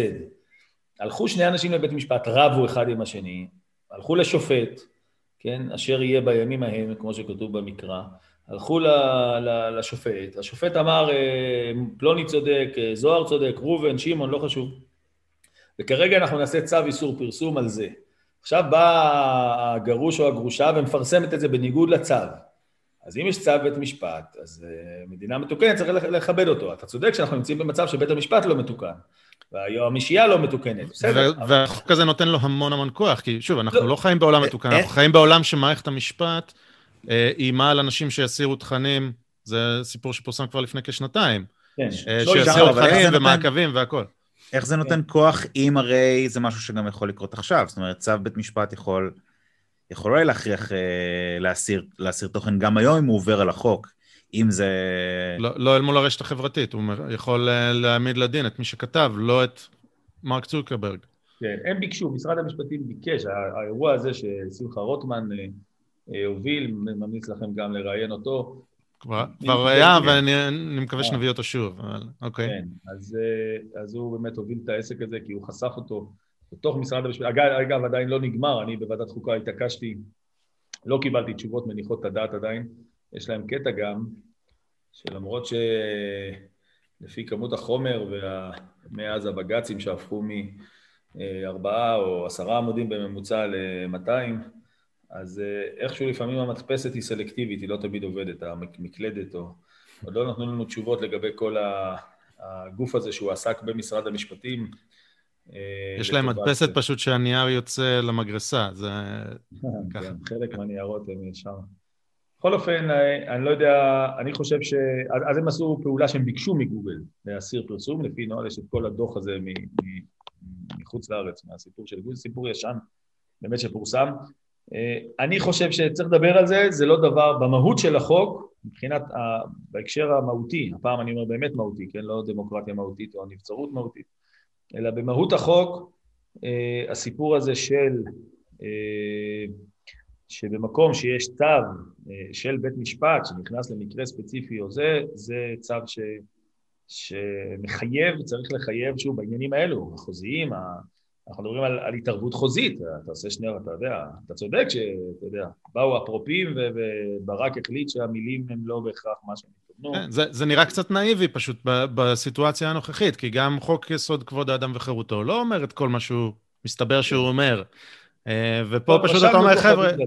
רשמנו כוכבית על זה, אבל שוב אה. אני אומר, זה לא נוגע ל, ל, אה, לחוק עצמו, אלא זה נוגע להשלכות בגלל אה, ליקויים אחרים כן.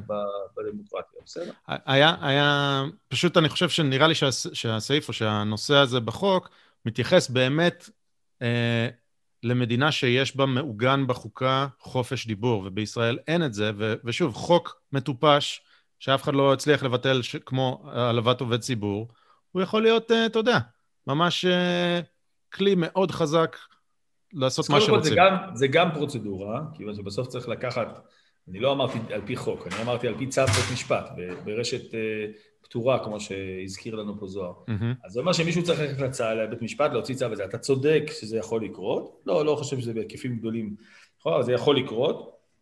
Uh, uh, שוב אני אומר, אבל אנחנו פה בעניינים חוזיים, כן. העלבת עובד ציבור זה דבר אחד, נתתי בכוונה דוגמה מבני זוג בסוף אתה רוצה ששני אנשים רבים ילכו לשופט. לכן אגב מאוד חשובה מערכת המשפט. לצערנו היא פוגעת באמון של עצמה. אנחנו רוצים להגיע למצב שבו אם שנינו רבים, יש לנו שופט ללכת אליו שיברר את הדין בהקשר של המציאות הספציפית שלנו. ואם הוא הוציא צו, שכמו שנתתי דוגמה קודם, אפשר לתת דוגמאות רבות, אז אנחנו רוצים ש, שלא יהיה פה איש את רעהו חיים בלעו, שאנשים יהרסו, שיפרסם, הגרושה של אה, אפי נווה תפרסם בפייסבוק בניגוד לצו, או הדס שטייף תפרסם בניגוד לצו, היא במקרה תקבל אחר כך את המימון של גל"צ, אבל... אז זה לא... אוקיי. טוב, אז, אז, אני הבטחתי שלוש נקודות, אמ, אמרתי אחת, עשרה ב good faith, דיברנו על זה, השנייה אמרנו שהכוח שהנושא של צווים שיפוטיים נותן למערכת שבעצם נותנת צווים שיפוטיים. הדבר השלישי הוא באמת מסתכל יותר על ההגבלים העסקיים והחוזים. אז uh, רק נקדים ונגיד שאנחנו לא תמימים, אנחנו יודעים שהם מפירים חוזה, אנחנו יודעים שהם עושים את זה בצור, עם איפה ואיפה, וראינו את זה, ו, ואפילו נגיד ששוב, מי שלא שמע את פרק 5 שלנו, אנחנו רואים גם קרטל, קרטליזציה. אנחנו רואים איך יש תיאום, זה די מובהק, בין החברות האלה, ככה שתחרות לא תצמח, ויצנזרו אותך על פני, על פני uh, פלטפורמות והכול, אנחנו לא תמימים. אבל מה שתיארת על רותם סלע והוצאת שיבולת, אה, היה, דיבר על חוזה שרותם חתם עליו, אוקיי? ושוב, אני לא יודע בדיוק מה היה בחוזה שם וזה, אבל לצורך העניין, אם פייסבוק אומר, אומרת בחוזה, אנחנו יכולים מתישהו להחליט שלא מתאים ו, ולהסיר, ואנחנו, ואין החזרים, אז, אז הכל היה פה בהתנ... בלי כפייה. כלומר, זה חוזה דרקוני אולי, זה, זה בעיה, אבל לא הייתה פה כפייה. רותם סלע והוצאת שיבולת חתמו על חוזה, אני לא יודע אם זה היה מקרה ספציפית, אבל אני אומר באופן כללי. אם החוזה הוא דרקוני, אתה חתמת עליו, אז, אז למה, למה המדינה נכנסת לזה? אנחנו נכנסים רק בזה שהחוזה, לכן נתתי דוגמה מחוק החוזים האחידים אה, של, הבנייה, אנחנו נכנסים רק אם אה, אה, החוזה הוא, הוא לא הגון באופן בסיסי, והוא לא מאפשר לצד אחד בחוזה, בפרט שמדובר על, דו, כמו שאמרתי, על, על גוף מונופולי, הוא לא מאפשר לך גם להתמודד באופן, הרי מה אנחנו אומרים? אנחנו אומרים, יש לך חוזה, אה, אה, בחוזה צריך להיות, אנחנו אומרים לאזרח הקטן, אנחנו שומרים על האזרח הקטן, אומרים, חוזה באופן כללי, עזוב פייסבוק רגע שנייה, חוזה באופן כללי צריך להיות ברור, ברור, ששני הצדדים ידעו על מה הם כן. חותמים. צודק שיכולים לחתום על, על חוזה שלא ברור. אם אתה רוצה, אתה אומר, אני רוצה לחתום על חוזה שלא ברור, עזוב אותך עמית. עליך אני לא דואג, שחר, כי אתה, אה, אם תראה חוזה, תדע שהוא לא ברור. ולכן כיוון שתדע שהוא לא ברור, אין לנו בעיה. אבל הרבה מאוד אזרחים לא יודעים שהוא לא ברור. עושים להם, נותנים להם תמונה יפה של אה, אה, מישהו או מישהי, יותר נכון, ולכן הם חושבים שזאת המכונת כביסה הכי טובה בעולם. אז אנחנו אומרים, לא, אתם תכתבו על המכונת כביסה כמה שעות, כמה זה, כמה זה, כדי שלא להטעות את האזרח הקטן בגלל ה- ה- ה- הפרסומת הנחמדה וכולי. כלומר, אנחנו דואגים רק שהחוזה יקוים, אנחנו לא אומרים לך, לא מתערבים לך בשיקולים העסקיים, מה למכור, איך למכור, רק אומרים, אל תרמה. עכשיו, מה, זה, אל, מה כלול אל תרמה? שזה נראה לי הגנה ראויה.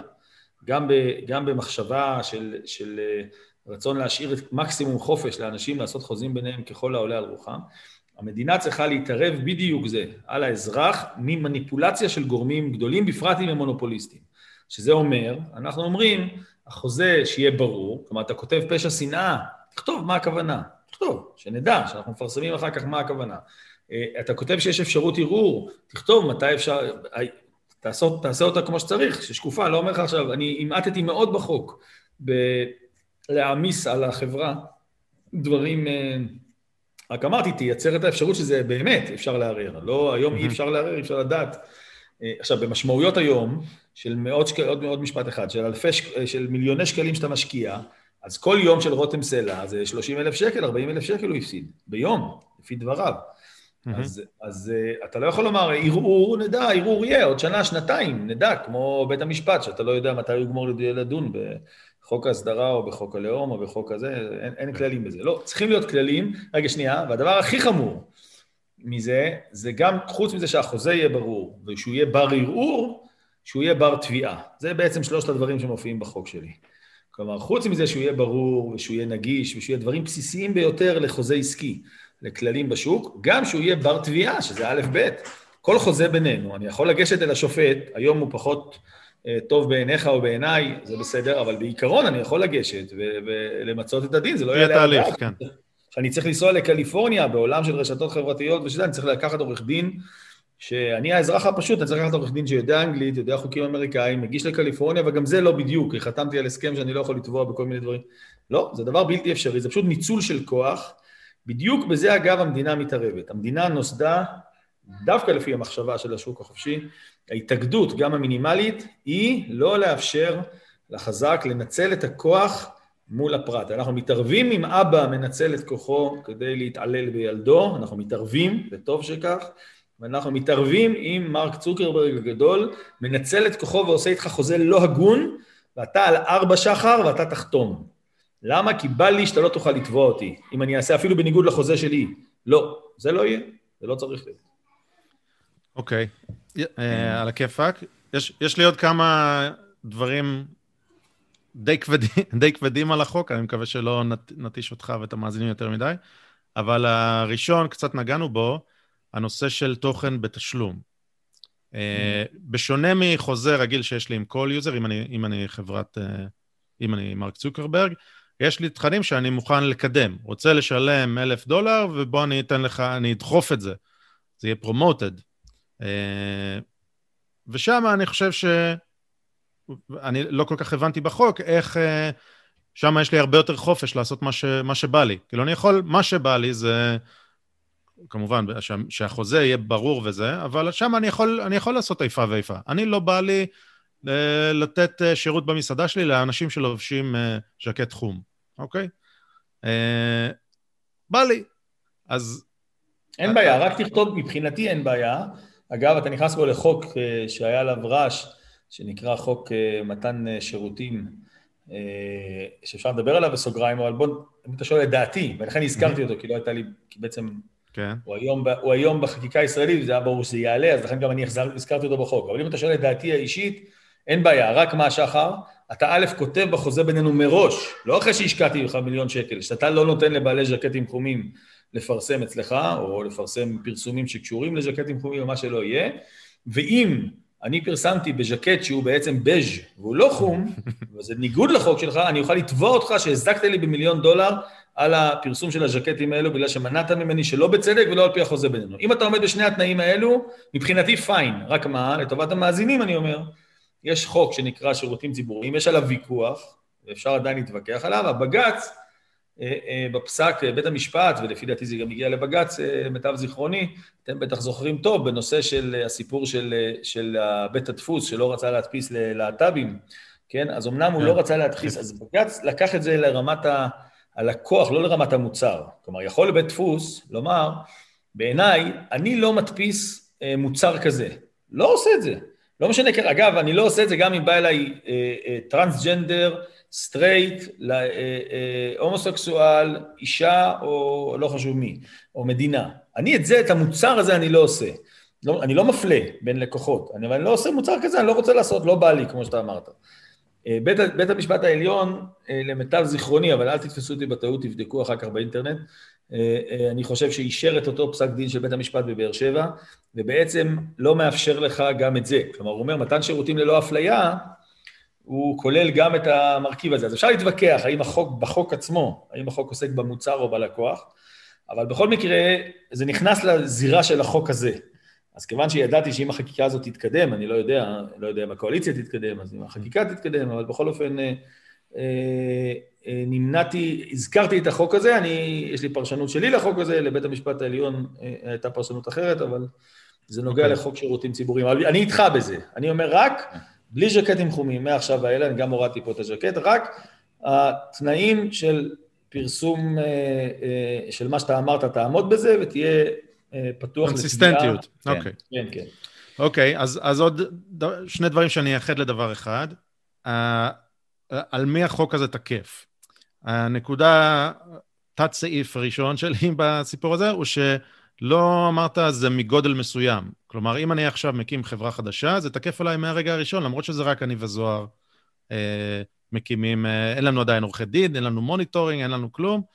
אנחנו, החוק הזה, בום, תקף עלינו, כי אנחנו עומדים בהגדרות. נתת הגדרות של מה זו, זו רשת חברתית, אה, שאני אקריא את זה, כי, כי זה חשוב לנקודה השנייה שלי. אני חושב ששווה לעשות את זה רק מגודל מסוים כדי לאפשר לתחרות לצמוח. אה, והדבר השני, בוא נקריא מה הגדרת שזה רשת חברתית. זו רשת, שירות באינטרנט שיש כינוי משתמש, שמשתמשים אחרים רואים, שיתוף תוכן וצפייה ברשימת הכינוי של המשתמשים וצפייה בתכנים שלהם. אה, אז עכשיו אני, אם אני מתחרה לפייסבוק, אני מרגע ראשון, מרגע שיש לי אלף משתמשים, אני כבר, אה, אתה יודע, צריך סוללת עורכי דין או סוללת מנטרים, בעיה. וה...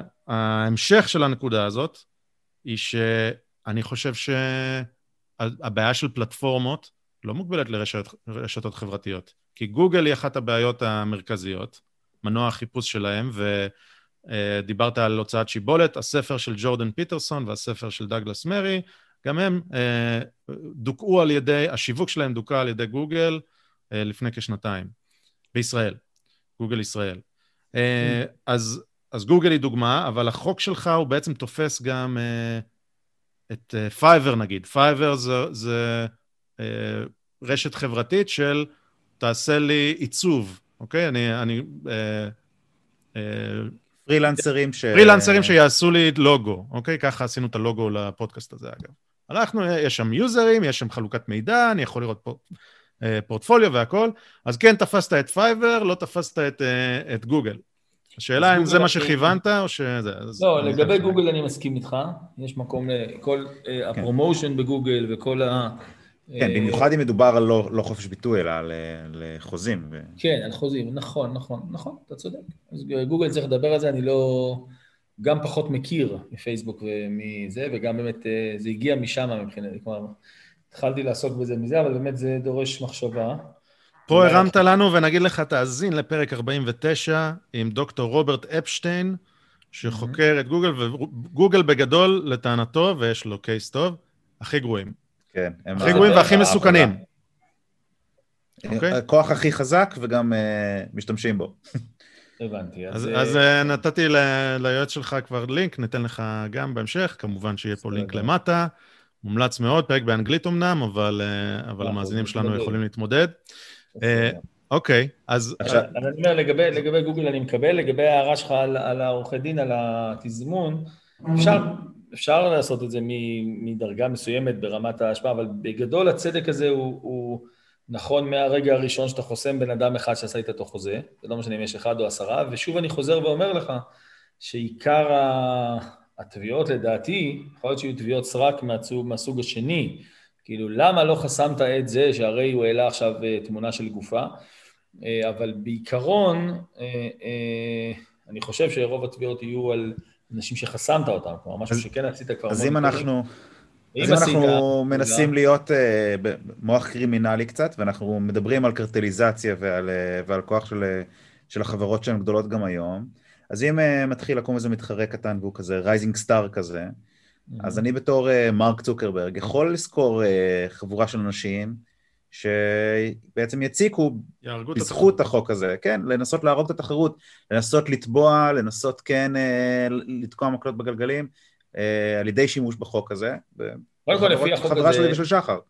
קודם כל, לפי, לפי החוק הזה, אתם יכולים להקים רשת אה, אה, פתורה, ואני לא רואה בעיה עם זה שתקימו רשתות פתורות, להפך, זה החוק הזה יאפשר רשתות פתורות אה, אה, כפטריות אחר הגשם. וגם אם אתם רוצים לחסום תכנים מסוימים, אה... ברגע שאני לא רוצה פורנו, אני כבר לא יכול להיות פטור. אין לי, אין לי איך.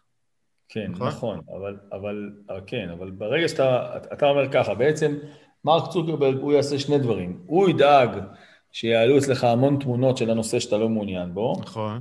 מצד אחד, וביד אחת, וביד שנייה, הוא יגיש נגדך תביעות למה לא חסמת את זה.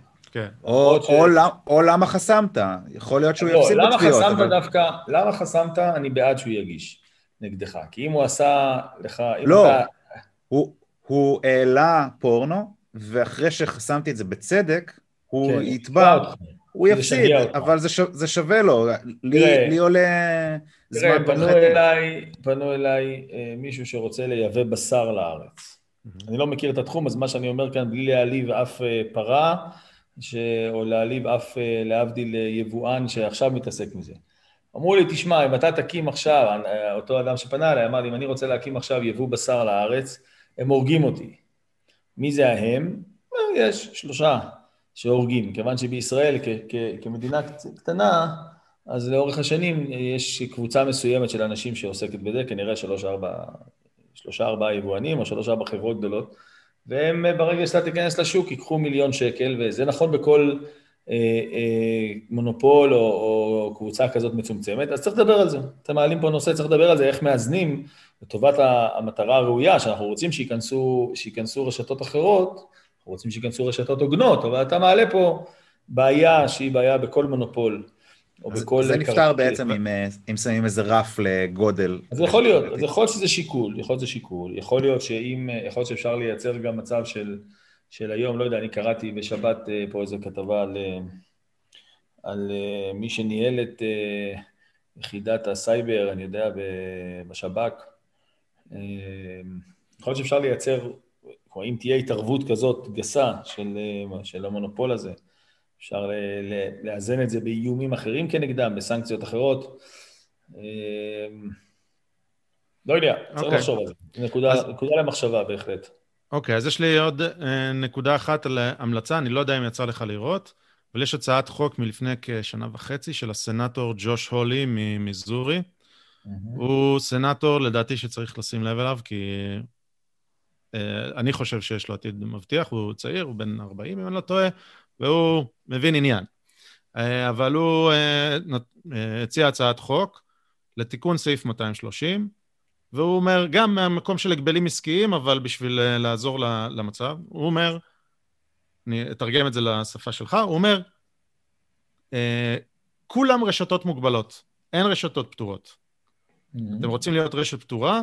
אוקיי? ועדה של ה-FTC, FTC, שזה הרשות ההגבלים עסקיים, ועדה שצריך בסופר מג'וריטי לאשר לכם להפוך לרשת פתורה לשנתיים. עוד שנתיים, עוד פעם, יש אודיט וזה. בעצם כולם מוגבלים, כולם אחראים, אין פלטפורמה שיש לה פטור סתם ככה, אלא אתם צריכים להוכיח שיש פטור שזה good faith, שאין אפליה, שאין איפה ואיפה, שאתם עומדים בחוזה, תוכיחו, סלמתק. Mm-hmm. קיבלתם אה, פס לשנתיים. זאת ההצעה שלו, אני חושב שזו, שזה, מתכת, שזה מתכתב עם מה שאתה מנסה להשיג, ואני חושב שזו הצעה רצינית, שווה, שווה להסתכל, ואני גם, גם נשלח ליועצים שלך וגם נשים פה את הלינק. מאה אחוז. אז ש, שווה לראות. לי, לי יש עוד רק עוד איזה נקודה שאני רוצה לחדד, כי זה לא יושב לי בראש. במקרה ונגיד עכשיו מישהו אחר אה, פרסם משהו שאני יודע שהוא לא... נגיד מישהו אחר פרסם גופה, ואני יודע שלפרסם גופות זה לא... אסור ברשת החברתית. האם אני יכול לתבוע שלא הסירו את זה בעצם? מה אמרנו? יש, אז זה, זה מה שאתה אמרת קודם, זוהר. כלומר, אתה טענת כן. שמרק צוקרברג ידאג שהמון עורכי דין, אחרי, ש, אחרי שהחבר'ה שלו העלו את הגופות, אז העורכי דין אה, יתבעו אותך למה לא הסרת, כי הרי כן. החוזה בינינו זה שאין גופות ברשת, לכן הילד שלי נכנס לרשת כן. שלך, כי אנחנו יודעים שזה בלי גופות. זה יכול לתבוע אותך גם מהצד הזה, שזו נקודה שבאמת, יש פה איזה חלון, פרצה שקורית למרק, וצריך כן. uh, באמת כי... לסגור אותה. זהו, כי אני חושב גם מצד שני, הם יכולים להגיד, אוקיי, אסור, אה, אסור תכנים פוליטיים, ואז להוריד, להוריד רק, רק פוליטיקה מצד אחד. אז, זאת אומרת, זה כן צריך להיות עדיין... כן, צריך עדיין גם לזכור ש... כי, כי רוצים להגיד, אוקיי, עושים פה איפה ואיפה, מורידים פוליטיקה. כאילו אני רוצה... לא, אבל, אבל זה יותר לא. חמור מזה, זוהר, כי, כי אני מזכיר שפייסבוק גם מכירים את כל הטריקים והדברים, כי הם חוו אותם שנים. אסור להראות אצלך גופות, אז הנה נעלה תמונה מסרט שבה יש גופה שותתת דם, ואז תוריד את זה, יגידו, מה, זה לא הייתה גופה, זה השחקן אה, אנטוניו בדרס, כן? מה עשית? או אמרת בלי פורנו, הנה אימא מניקה.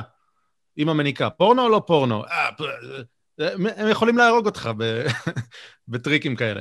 אז... כן. אה, לא, אבל אני אומר ש... זה אלו כן, העשרה כן. אחוז שאני אמרתי קודם, שאתם צודקים שבאופן, אם תהיה מניפולציה, זה יכול להיות גם uh, מאות uh, מקרים, יכולים לעשות עליכם מניפולציה. האזרחים עצמם, מה שאנחנו רואים היום, התלונות האמיתיות על פייסבוק, של רוב המשתמשים, אלו שנחסמים, ואצלי יש קלסר במשרד עם הרבה מאוד אנשים שמתלוננים, זה תלונות uh, על אקט פוזיטיבי של פייסבוק, לחסום אותם, לצנזר או לקדם, לעצור promotion וכאלו דברים מהסוג הזה. כן. גם אותי השבוע, אני, היה לי אה, נאום בכנסת שבוע שעבר על הסכם השלום עם, אה, על הנסיעה של נתניהו לסעודיה.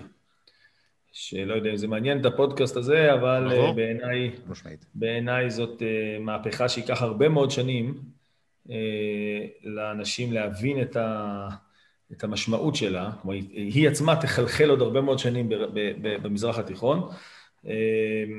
בקיצור, התייחסתי לזה, התייחסתי לדה-פלסטיניזציה של המזרח התיכון בעקבות הסכמי השלום האלו עם בחריין ועם איחוד האמירויות ועם סודאן ובהקשר של סעודיה, ממש מהפכה קופרניקאית קראתי לזה, כי באמת המזרח התיכון היה כולו סובב סביב כדור הארץ, אם כבר קופרניקוס, כן, סובב סביב כאילו הפלסטינים, בכל מקום, אני זוכר את זה, אמר לי את זה פעם דן שפירא, אה, שהיה שגריר של אובמה כאן, לא יודע אם לכנות אותו שגריר ארה"ב כאן או שגריר של אובמה, אבל לצורך העניין, אה, היה כאן שגריר אה, אה, בישראל, והוא אמר לי שהוא היה עוזר סנטור או עוזר משהו, אני לא זוכר, היה מגיע לסעודיה, שואלים אותך מה עם פלסטינים, אתה מגיע לסוריה, אתה מגיע, ל... לא חשוב, לכל מדינה במזרח התיכון, לאלג'יר, לתוניס, לזה, אומרים מה עם הפלסטינים, מה אם תרמת באונר"א, לא תרמת לאונר"א, מה אם גינית את ישראל באו"ם, ב-ICC, בזה, בזה.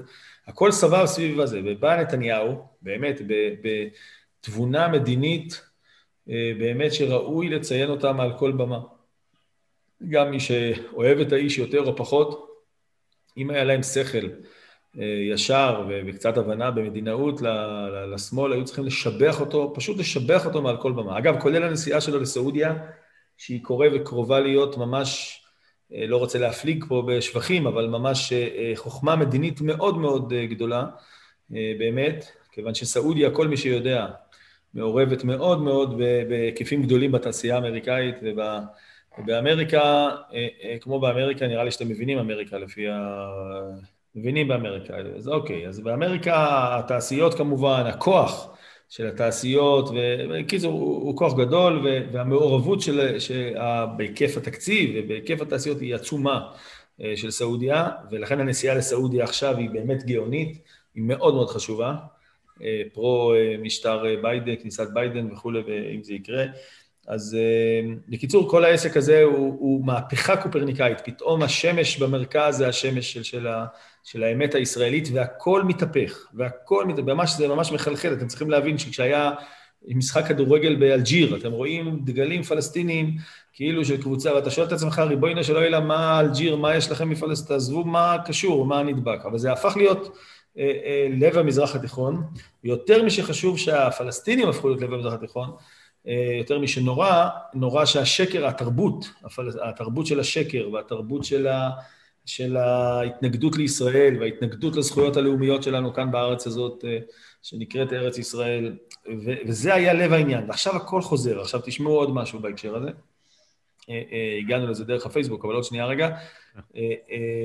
כל זה יוצר בעצם גם שינוי בתפיסה הדתית, כיוון שבעולם הערבי-מוסלמי השיח הדתי הוא מאוד מאוד רווח ומאוד מאוד חזק. אתם שומעים היום, אני בטוח שראיתם, כמעורבים, כל מיני סרטונים של נסיכים סעודים ושר החוץ הכוויתי או הכוויתי או הסגן שר החוץ שמה, וזה חוז... המון.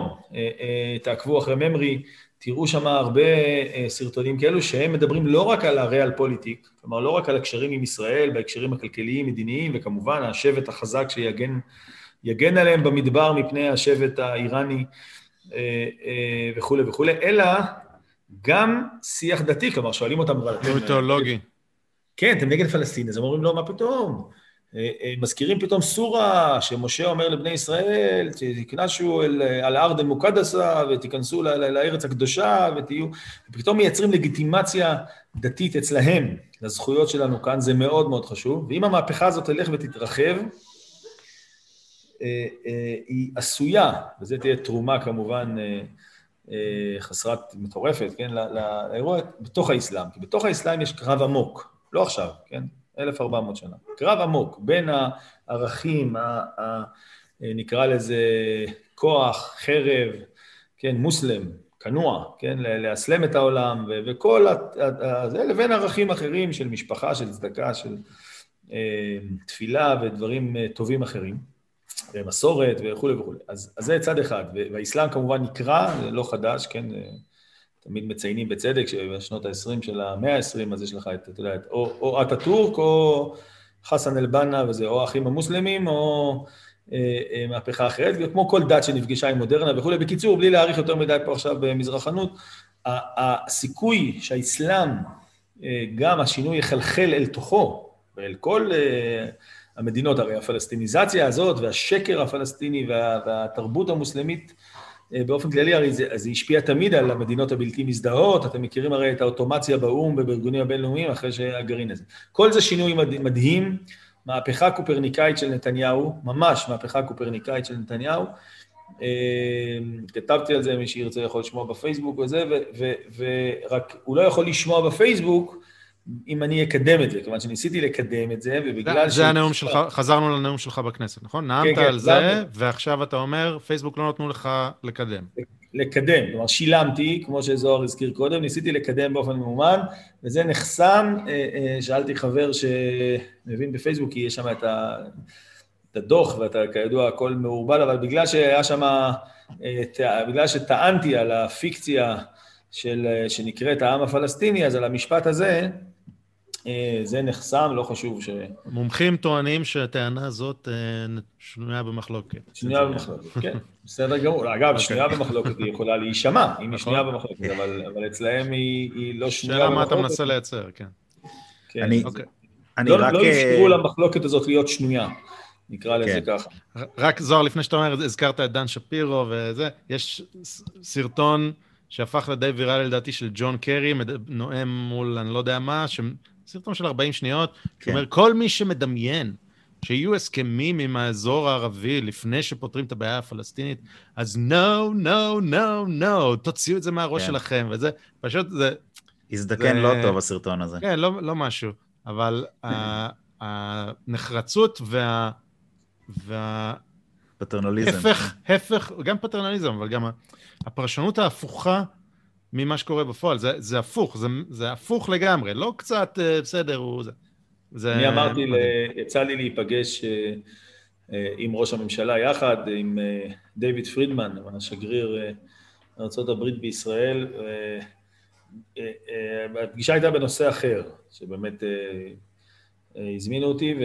ו... אבל לפני הנושא הזה ניצלתי את ההזדמנות ואמרתי להם את מה שאמרתי לכם כאן, שבעיניי זאת מהפכה שייקח עוד הרבה שנים, שהיא תחלחל במרחב ובתודעה של האנשים ובדורות חדשים של אנשים, אה, חוץ מכל מה שנעשה בארץ, אגב, עכשיו בחודשים, בחודש ומשהו, אה, אה, מאות אינטראקציות עסקיות, אני בעצמי עוקב אחרי כמה מהם בעמדת חבר הכנסת, אני מנסה לקדם וכולי, בין איחוד האמירויות, שבאמת זה מקום, מבחינת כמות ההשקעות שלו, צריך להבין גם את זה, אתה מבין, הם מספר שלוש בעולם בהשקעות חוץ-מדינתיות אחרי סין ולא זוכר עוד מדינה אירופית, 1.3 טריליון דולר, זה מדובר על היקפים מטורפים, וזה פתח פה את השוק בישראל, אה, מה שקורה עכשיו, היה גם לפני כן, כל מיני אנשים בעלי דרכון אמריקאי או דרכונים אחרים שהגיעו וזה, אבל עכשיו זה נמצא במקום אחר. אה, אז בקיצור, פתחתי רק אצל פרידמן ואצל נתניהו ופרידמן, ואמרתי שבאמת זה, זה עסק שייקח עוד הרבה מאוד זמן עד שאת המהפכה הזאת אנחנו אה, נחלחל, תחלחל, ואמרתי, לה ש, ואמרתי שאפרופו מה שאמרת עכשיו, ש, שזה לא עניין רק של אה, תזה מסוימת, אה, בהקשר הספציפי הזה של הפלסטיני. זה דבר שעומד, תיקחו למשל, הזכרתי את זה אז, לכן נזכרתי בפגישה הזאת, הזכרתי את זה גם להם, אה, תיקחו את כל ציוצי מאמרי, מאמריו המלומדים של מיסטר אה, תומאס פרידמן, just for example, כן? אבל תיקח, תיקחו את כל הפרופסורים. אני במכללה למדינאות לפני 14 שנה, אם תרשו לי, אני אתן את הדוגמה הזאת. לפני 14 שנה, לא השתנה, משנה א', לפני 14 שנה, אה, את המזרח התיכון, את החטיבת הלימודים של המזרח התיכון, פותח פרופסור משה שרון, מלומד גדול לאסלאם במזרח תיכון, היה יועץ לענייני ערבים של בגין, פרופסור באוניברסיטה העברית ללימודי האסלאם, איש יקר מאוד, דובר המון שפות וכולי וכולי. אבל הוא תמיד פתח את זה, אני בכוונה אומר לפני 14 שנה, כי אני מזכיר פה את פרידמן ואת מהפכת אה, פברואר 11, האביב, כידוע, שעדיין, האביב האביבי של המזרח התיכון, לפני 14 שנה, אה, אה, כמה שנים לפני, כלומר שלוש, ארבע שנים לפני פברואר 11, 2007-2008, אה, אומר משה שרון, אני מתחיל את ההרצאה כמו שהתחיל תמיד את ההרצאה מורי ורבי ברנרד, ברנרד לואיס, שאומר, The map of the Middle East is not finished yet. שזה היה המשפט. ואז משה שרון פתח את המפה שהייתה על הלוח, והסביר למה אה, אה, שני הג'נטלמנים האלו, אה, סייקס פיקו, כל הקווים הישרים שם, אם זה בצפון אפריקה וכל הקווים האחרים, אם זה בירדן, עיראק וכולי וכולי, כולם לא מבוססים על רבדי העומק. התחלת בזה שהפוליטיקה היא תשקיף של רבדי העומק של חברה וכולי, אז איך הם לא מבוססים על כל רבדי העומק, השבטים השונים, כמובן השיעים, הסונים וכולי וכולי וכולי. וכל זה is not finished yet, כל זה הולך להתפוצץ, והוא נותן. עכשיו, אנחנו כרגיל uh, הבאנו גם את הצד השני, לא משנה, כל האיתמר רבינוביצ'ים ואחרים, שכמו שאתה ציינת עכשיו על... על, uh, על ג'ון קרי? על? ג'ון קרי? על ג'ון קרי, כן. כמו שציינת על ג'ון קרי, אז הם כולם אמרו, זה שטויות וזה קשקוש, טוב, משה שרון, הוא בסדר, עמדותיו ידועות, היה להם ביטוי כזה. עמדותיו ידועות. אז אה, כל זה, בסופו של דבר, ההיסטוריה אה, אה, עשתה את הקורס שלה, מה שנקרא, וזה המצב. אז זה נכון גם, גם לדבר הזה של, של הפלסטיניזציה של המזרח התיכון, זה בעיקר תלוי בנו עד כמה אנחנו נגלגל. המהפכה הזאת היא מהפכה מאוד חשובה לאזור, ואת כל זה פייסבוק לא הסכימו, כמו שאמרתי, אפילו שזה יהיה אפילו שזה יהיה שנוי במחלוקת, גם את זה הם לא נתנו, לא פרגנו, מה שנקרא, למחלוקת. שלח לנו את הלינק, אנחנו נקדם. אתה תראה, תגיע לגבהים חדשים. אה, טוב, אה, כן, אנחנו... אני אז רוצה, בכל זאת, אה, אני אחזיר אותנו אל מה שדיברנו בנוגע לרשתות החברתיות. אני, אז אמרתי שבעצם תביעה על פסיביות של הרשת החברתית, שזה יכול להיות בעיה, כי זה יכול להיות כזה... רשמתי. שיטה, כן. אז אני אומר, ביחד עם זה, זה, זה קריטי שזה כן יהיה, בגלל, ש, בגלל ש... יכול, יכול, יכול, יכול להיות איזה איפה ואיפה, ואת הפוסטים שלי מורידים, אבל פוסטים של היריב שלי לא מורידים, כי זה מתיישר עם האג'נדה של ה... למרות שזה נוגד את, נוגד את ה-terms and conditions. אז צריכה להיות לי אולי איזו יכולת להתלונן על זה שלא מסירים נכון. אה, זה, למרות שזה נכון. יכול, יכול לא, לשמש גם... אז, כן, אז החוק שלי כזה. אתה צודק, מצד שני יכולים לשחק, אתה טוען, אבל כן. כמו שאמרתי, מה שאתה טוען זה, זה טענה שהיא נוגעת לעוד דברים. אתה אומר, יש פה מונופול, יש פה שחקנים חזקים, לכן אמרתי, זה אינטרנט, זה יבוא בשר. אתה אומר, הם יכולים לייצר כן. מניפולציה של, של אה, פניות, בסדר? אז זו התמודדות שצריך להתמודד איתה, לכן הזכרתי את הסייבר, ויכול שהמדינה יכולה למנוע את זה בכלים אחרים שלה. כמו למשל שהיא עושה, זה קשור להגבלים עסקיים אגב, לא, לא לחוזים רק הגונים, אלא גם להגבלים עסקיים במובן של לייצר כל מיני הגבלות כדי שלא יעשו לך דבר כזה, ומצד שני יאפשרו לך לתבוע במקום שזה כן נכון, אה, אה, אם עושים איפה ואיפה. אוקיי, okay. okay. מה עוד על הפרק היום? אנחנו מודעים לזמן שלך, בא לך לדבר על חנן מלצר או ש... בוא נדבר על נושאים, אה, מה, מה, בוא ניקח עוד איזה נושא או שניים וננסה למצות את ה... עד עשר ברבע, בסדר? אוקיי, אחלה. אז, אז רק הערה, או יודע מה, שאלה, אני לא יודע אם אתה יכול, אם אתה יכול להגיב עליה בעת הזאת, אבל דיברת על השינוי התיאולוגי גם והכל. מה שקורה עם חבר הכנסת אה, מנסור עבאס, שהוא מהחלק מה, אה, הדתי ברשימה המשותפת, mm-hmm. האם זה קשור? זה, זאת אומרת, זה שינוי תיאולוגי שאומר, אוקיי, אה, הסכם אברהם, אנחנו צאצאי אברהם, ו, ואפשר לשתף פעולה, או שזה משהו אחר? ואגב, יכול להיות שאתה לא יכול לענות על זה כי תקופה רגישה, ופוליטיקה לא, לא, זה רגיש, או שאתה יכול? כדי, נשמח לשמוע מה, לא מה דעתך. אני, חוץ מהמפגש הפרונטלי, דווקא הייתה לי איתו איזו שיחה לא מזמן, אני רציתי להעלות אותה לטוויטר, אבל לא, לא הספקתי. הייתה לי איזה בסוף איזה נאום, אז הוא... בסוף הנאום הזה, אגב, אם תלכו לערוץ הכנסת בטח תראו את זה, כי בסוף הנאום הזה, אולי העליתי את זה ליוטיוב, אבל לא ל... בכל אופן, בסוף הנאום הזה, אה, אה, מנסור עבאס היה שימש כיושב ראש הישיבה. אז הוא פנה אליי ואמר לי, מה אתה אומר על איך אבל נעשה עם הפלסטינים, כי צריך לעשות, אה, אני מעוניין לדון איתך, אה, איך נעשה עם הפלסטינים שלום, וכדי שזה ייתן... אז אני אמרתי לו, חזרתי לו על זה ששלום לא עושים עם אויבים, אלא דווקא עם אנשים ש... שהפסיקו להיות אויבים, שהחליטו שהם רוצים להשלים, ולא להיות באויבות או בעוינות. אז הוא אמר לי, לא, עמית, מה, שלום עושים עם אויבים? לא ככה. אמרתי לו, לא, דוקטור מנצור, שלום עושים עם מי שהחליט שהוא לא אויב, והוא רוצה להשלים אותך ולא להתנגד, להשלים איתך ואותך אגב, ולא להתנגד לך. הוא אומר, טוב, אנחנו נעשה על זה דיון, זה מאוד מעניין אותי לשמוע את החזון שלך, על ה... מה אתה אומר פה על כל הערבים במרחב, ובוא נעשה על זה דיון בינינו. אז זה סתם, מה שהזכרת את דוקטור מנסור עבאס, אז זה במקרה היה לי איזו אינטראקציה איתו בהקשר הזה. אה, אה, הממדים התיאולוגיים שלו, אני לא יודע, אני לא יכול אה, לדבר על זה, לא בגלל שזה רגיש, פשוט בגלל שאני לא מכיר אותם, אני לא יודע אם זה שינוי תיאולוגי. במקרה שלו, יש גם תמיד פוליטיקה, אגב, הרבה פעמים, בדרך כלל בחיים שלנו, כיוון שהחיים מורכבים מרבדים שונים, אה, אז השינויים הרבה פעמים הם חלים בכל רובד באיזשהו אחוז או באיזשהו הקשר. אני כן יכול לומר לך שאני ברור לי שגם בערביי ישראל, זה כן אפשר לומר. שוב, אני לא יודע אם מנסור עבאס אה, מייצג אותם בהקשר הזה, מנסור עבאס אה, יש לו גם התבטאויות, בוא נאמר, מההיסטוריה שהן לא, ילבבו אותך כרגע הם הזכירו, אבל, אני, אבל אני, אני כן תומך, לכן אני מקדם אותו, אני בכוונה בטוויטר אה, אה, כתבתי, אזרחי ישראל, תקשיבו למנסור עבאס כשהוא התראיין בערוץ 20, כי אני כן תומך בכל ניצן שיכול לבשר שינוי. כי הרפורמה הזאת בתוך העולם המוסלמי היא מאוד מאוד חשובה, היא צריכה לבוא מהם, לא, לא מבחוץ, היא מאוד מאוד חשובה.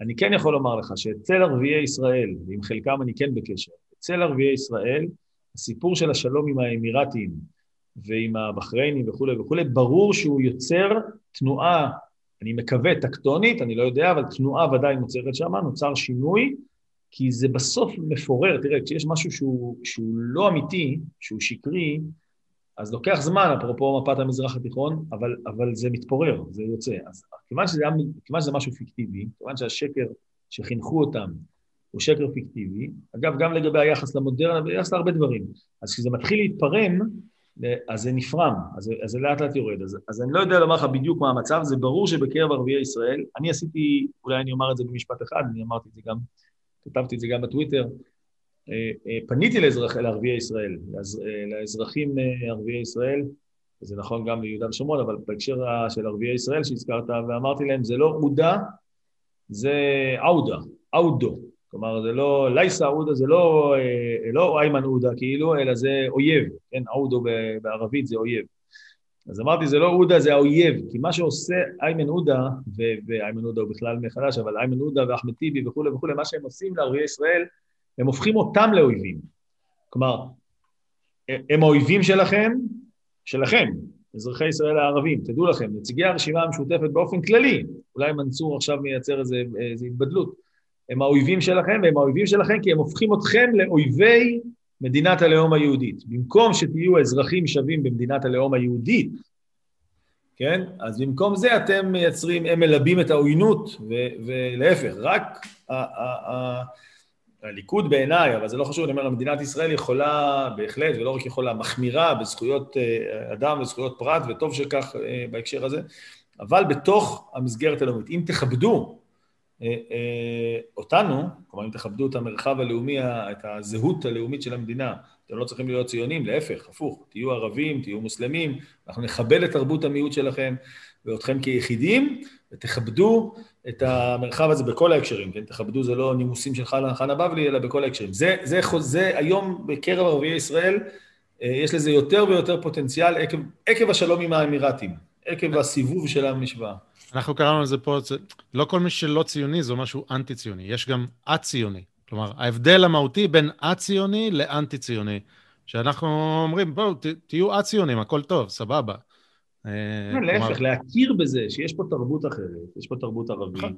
יש לה מיעוט, זה מצוין, להפך, השמאל מבחינה מסוימת, דווקא בגלל שיש לו צד פטרוני, שלא מכיר בה, לא, שזה גורם לו למסגרת האוניברסליזציה של הכל וכולי וכולי, דווקא למגרס את התרבויות, גם התרבות של המיעוט הערבי נגרסת. זה לא צריך להיות ככה, יש תרבות, יש לה זהות, יש לה מסורת, סבבה, כמו שאומרים נכון, אנחנו לא, לא רוצים כבר... לכפות עליהם להיות ציוניים, נכון? ממש לא.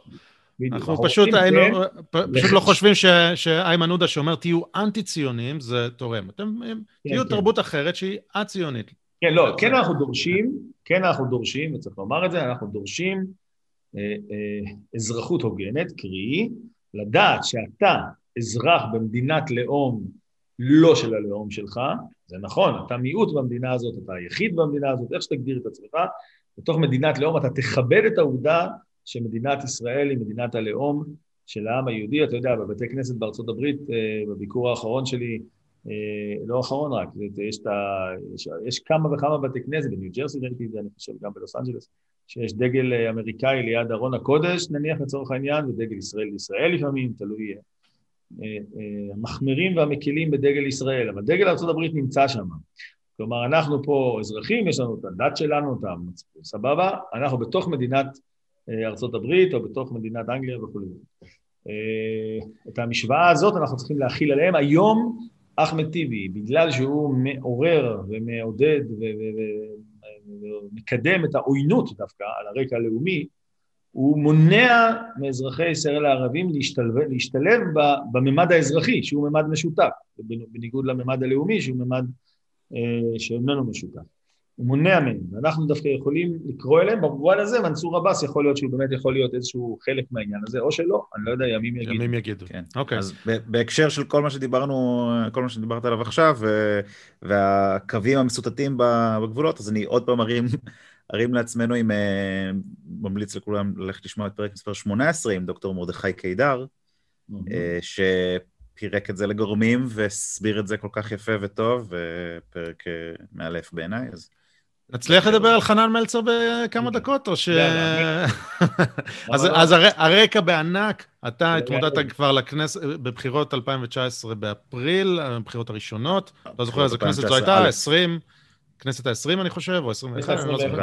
ה-21, התמודדת, והיה שם טענות רבות לזיופים, אה, כולל תיעוד, הליכוד הביא רשימה וזה, קלמן ליבסקין כתב על זה בהרחבה, דיברנו על זה, ועכשיו השאלה, האם חבר הכנסת עמית הלוי נכנס, או שחבר הכנסת uh, מספר 9, 8 או 9 ביהדות התורה נכנס, לא mm. משהו שהיה משפיע על תמונת הגושים, אבל משפיע על מימון מפלגות, משפיע על, לא יודע, על רזומה, משפיע על כל מיני דברים, ובעיקר משפיע על זה שהבחירות, ישק... תוצאת הבחירות תשקף את מה שהאזרחים הצביעו.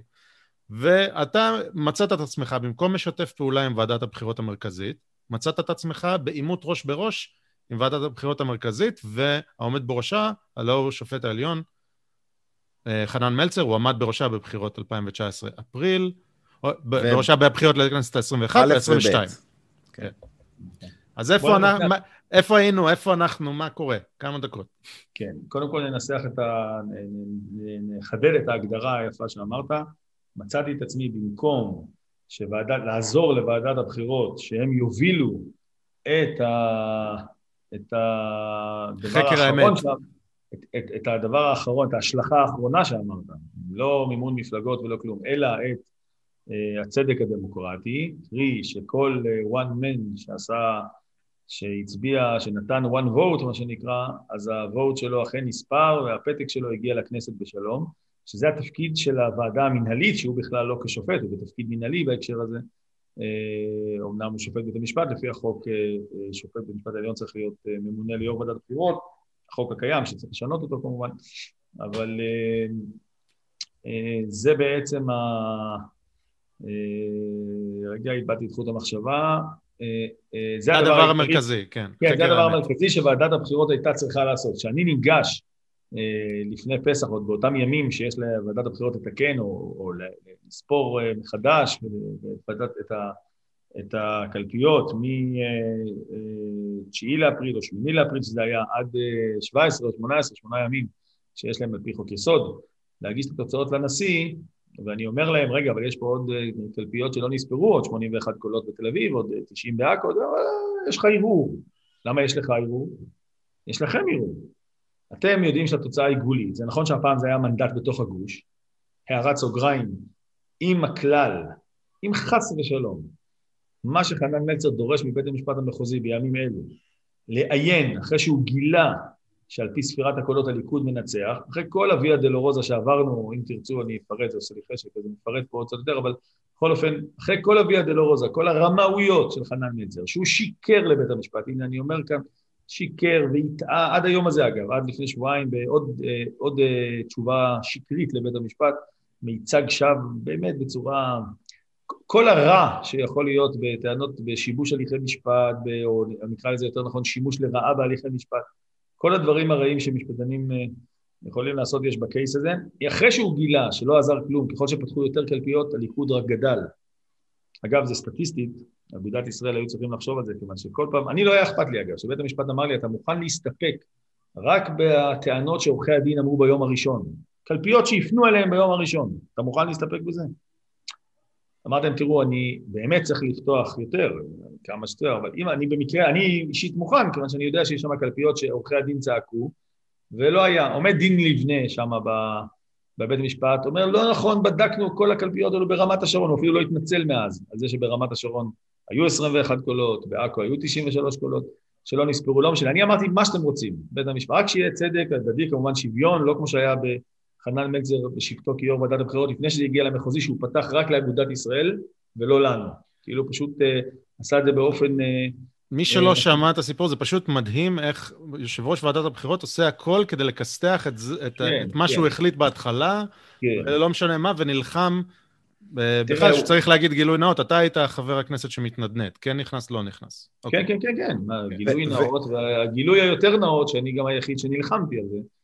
כן, אתה לא- היית, אתה לא כן. נכנסת ונלחמת כן. על כן להיכנס. כן, כן, נכנסתי להיכנס, אבל לא, לא, אני אומר שוב, אני מבין, אני פשוט... זה מקצוע, זה מקצוע שקשה לה... מנסה כאילו לתת את ה... את התמריץ לחנן מלצר, למה? זה, זה לא שהוא או. מעריץ מושבע של יהדות התורה, הוא פשוט או. לא רצה לצאת, ככה אני מפרש את זה, פשוט לא רצה לטעות, הוא לא רצה להודות בטעותו. כן, נכון, נכון. כלומר, היה מי שאמר לי, תשמע, הוא היה עורך דין של פונוביץ' הרבה שנים, יכול להיות ששם נמצא הסוד, הנאמנות הגדולה שהוא גילה ליהדות התורה פתאום, בפסקים, בהחלטות מופרכות. מבחינת, דמוק, שוויון דמוקרטי וכולי וכולי, אבל, אבל, דמוקרטיה בכלל, אבל, אבל אה, זה נעוץ במה שזוהר אמר עכשיו. אגב, למה זה מאוד חשוב מה שאתה אמרת, זוהר, עכשיו?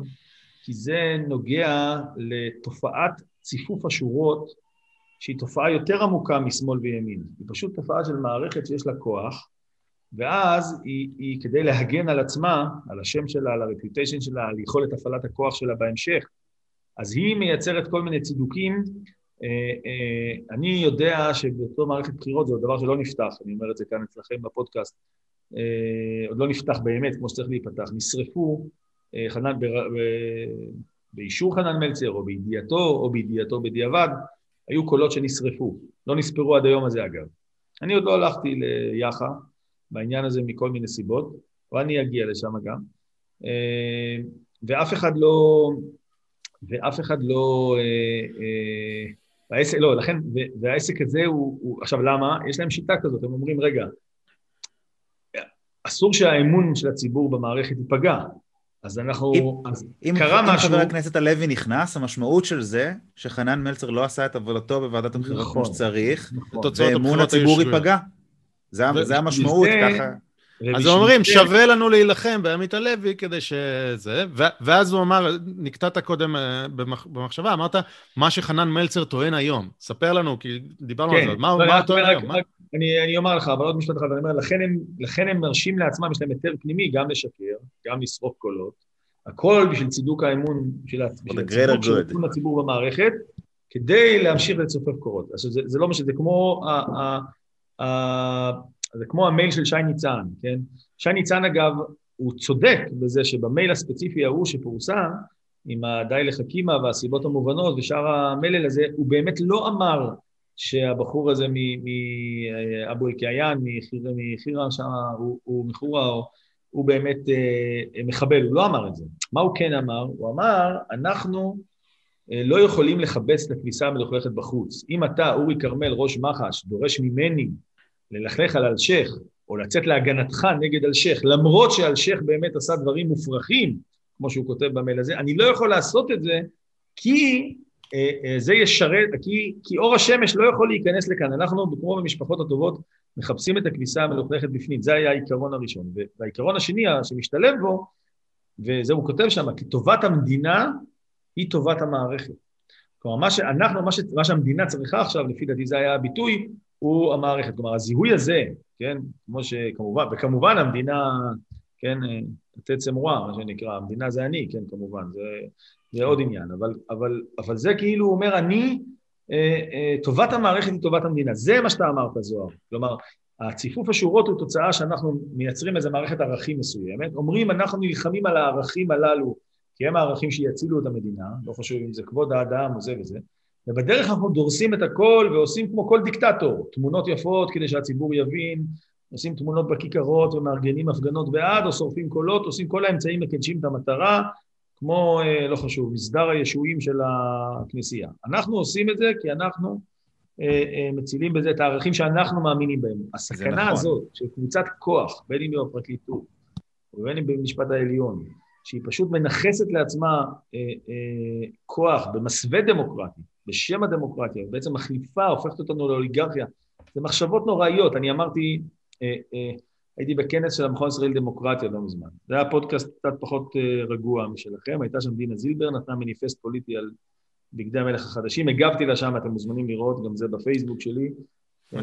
האמת שלא יצא לי, אבל מעניין לשמוע איך גם מתקבלה כן. התגובה שלך בקהל הזה, אוקיי. כן, אז טוב, שמה זה, תראי, הם כאילו, הרי כולם פרופסורים מנומסים, פרופסור שטרן שמה, ופרופסור ההוא, ופרופסור, וכולם פרופסורים. הכל סבבה. ודינה זילבר כמובן, אבל, נתנה שם וואחד מניפסט פופוליסטי, פוליטי ופופוליסטי, בעיקר פופוליסטי, על בגדי המלך החדשים, ו- וכמובן שהמלך ה... המלך היחיד באזור בשנים האחרונות ביתר שאת, שלובש את בגדי המלך החדשים זה המלך הפילוסוף, או המלך הנאור, כמו שקראו לזה במאה ה-18, כל מה שהם מייצרים כאן, אה, שזה הפוך מנאורות. חשוב לומר את זה, גם למאזינים שלכם, על אף אה, שכולם פה חכמים ונבונים, זה הפוך. נאורות וליברליזם והחידוש המרכזי של העידן המודרני הוא בכך שעברנו האדם שהחזיק את הכוח, את החרב. ממקור סמכות, כן. כן, לחופש שכל אדם מחליט, שוב, בדרגות השונות, אה, גם, גם בזאת הייתה התפתחות כמובן, בכל הדמוקרטיות, אבל בסופו של דבר זאת הייתה המגמה, שאנחנו מחליטים על עצמנו, הציבור קובע את גורלו בידיו, מעצב את אה, עתידו לפי אה, ראות עיניו. המציאות הזאת ש, ש, שקבוצה קטנה מחליטה בשבילנו זה אנטי-נאורות, זה אנטי-ליברליזם, זה המודל המפלצתי של אפלטון. בסדר? זה, זה המודל הזה, הרע הזה שהם, שהם מחנכים אותנו אליו. ו, וזאת הבעיה העיקרית. ו, ו,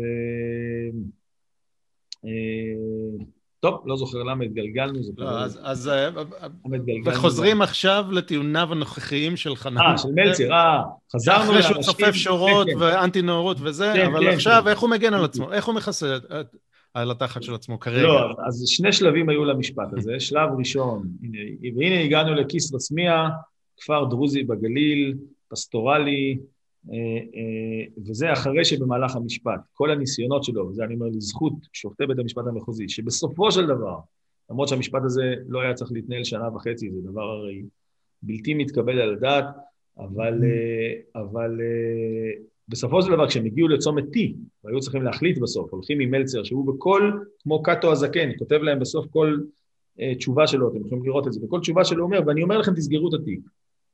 כן, אתם רוצים שאני אנסח את זה, איך אני קראתי את המשפט הזה כל פעם, בכל תשוב, כתב תשובה, הוא אומר, ואני... ודיר באלק.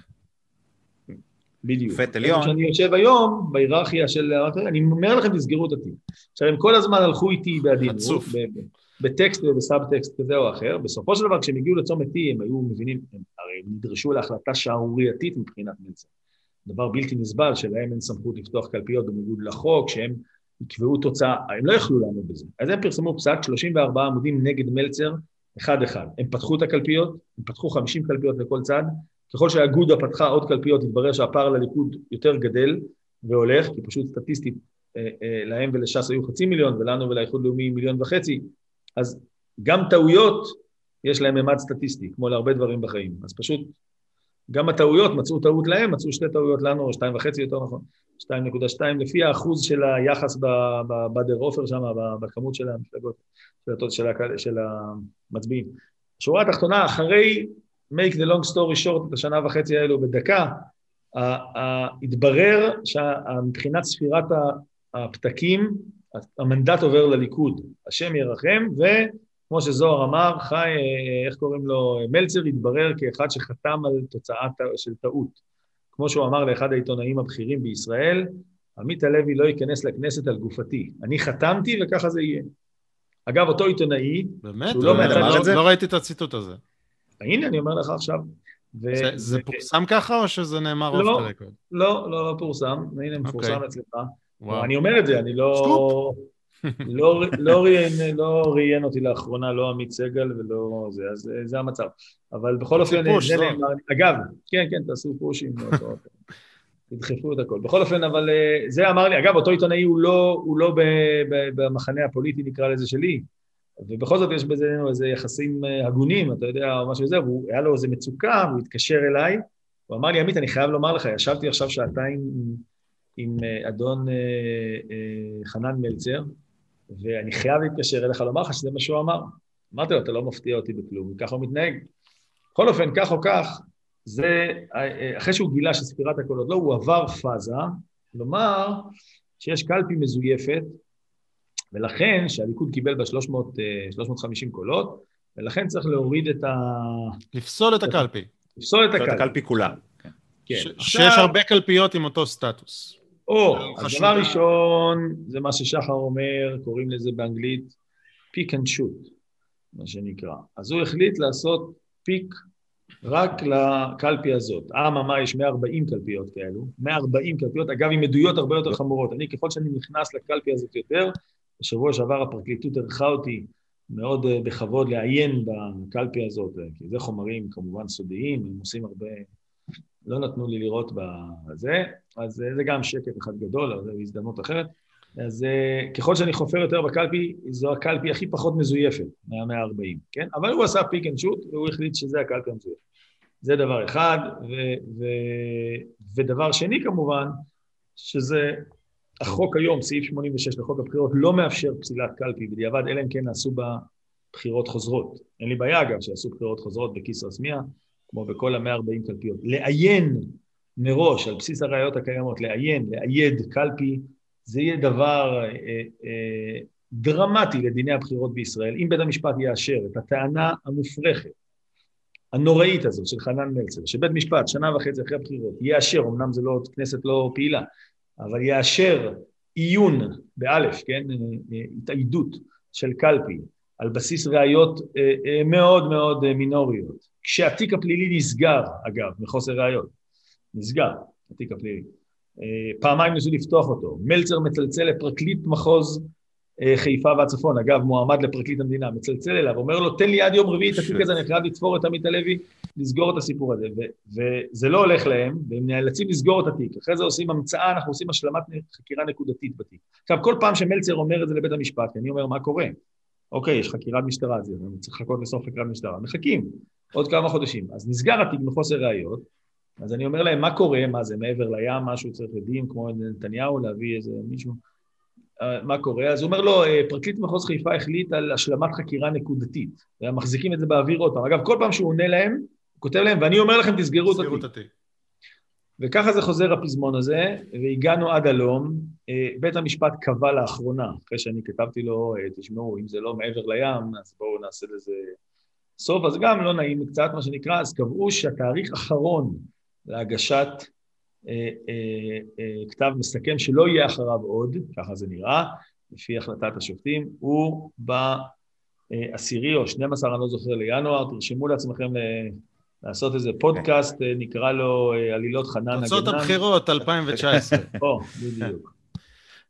וצריך להגיד שאם הסטנדרט של חנן מלצר לאותו קלפי בישראסמיה, או אני לא, לא יודע אם אני אומר את השם נכון, אז צריך לפסול את כל 140 הקלפיות האלה, ואז תוצאת הבחירות משתנה לחלוטין. הגושים נכון. משתנים, מפלגות לא עוברות וזה. נכון. אז בעצם הוא אומר, בוא, אה, אה, הנה, עשיתי סטנדרט רק לזה, ואז הוא פותח את הפתח להשמיד את כל תוצאות כן. הבחירות. לא, לא המשמעות זה שימינה שלא עברה אז עוברת. הימין החדש. הימין אה, החדש כן, יעבור, בל"ד לא יעבור. כן. אוקיי. טירוף חופשי מוחלט. בל"ד לא יהיו עוברים, זה ברור. בל"ד לא יהיו עוברים. אם הקלפיות האלו יתפסלו על פי שיטת מלצר, שאם בית המשפט יאמץ את שיטת מלצר, אין ספק שבל"ד בדיעבד לא עוברים, כי יש שם עדויות הרבה יותר חמורות בקלפיות אחרות, ובדיעבד אחוז החסימה ממילא יורד, כלומר הקולות mm-hmm.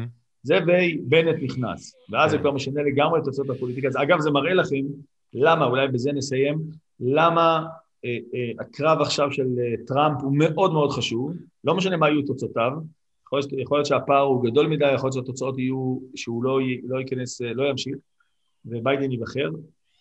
Having said that, מה שנקרא, זה מאוד מאוד חשוב לדמוקרטיה, והעובדה שמה שמכנים כלבי השמירה של הדמוקרטיה, הם פתאום נהיים אה, בקושי חתולים, ולא עוסקים בזה, או אפילו מבזים את הדרישה האלמנטרית בדמוקרטיה, לבדוק מה תוצאות הבחירות, זה דבר שהוא גם שוב פעם הוא בלתי נסבל מבחינת תרבות דמוקרטית.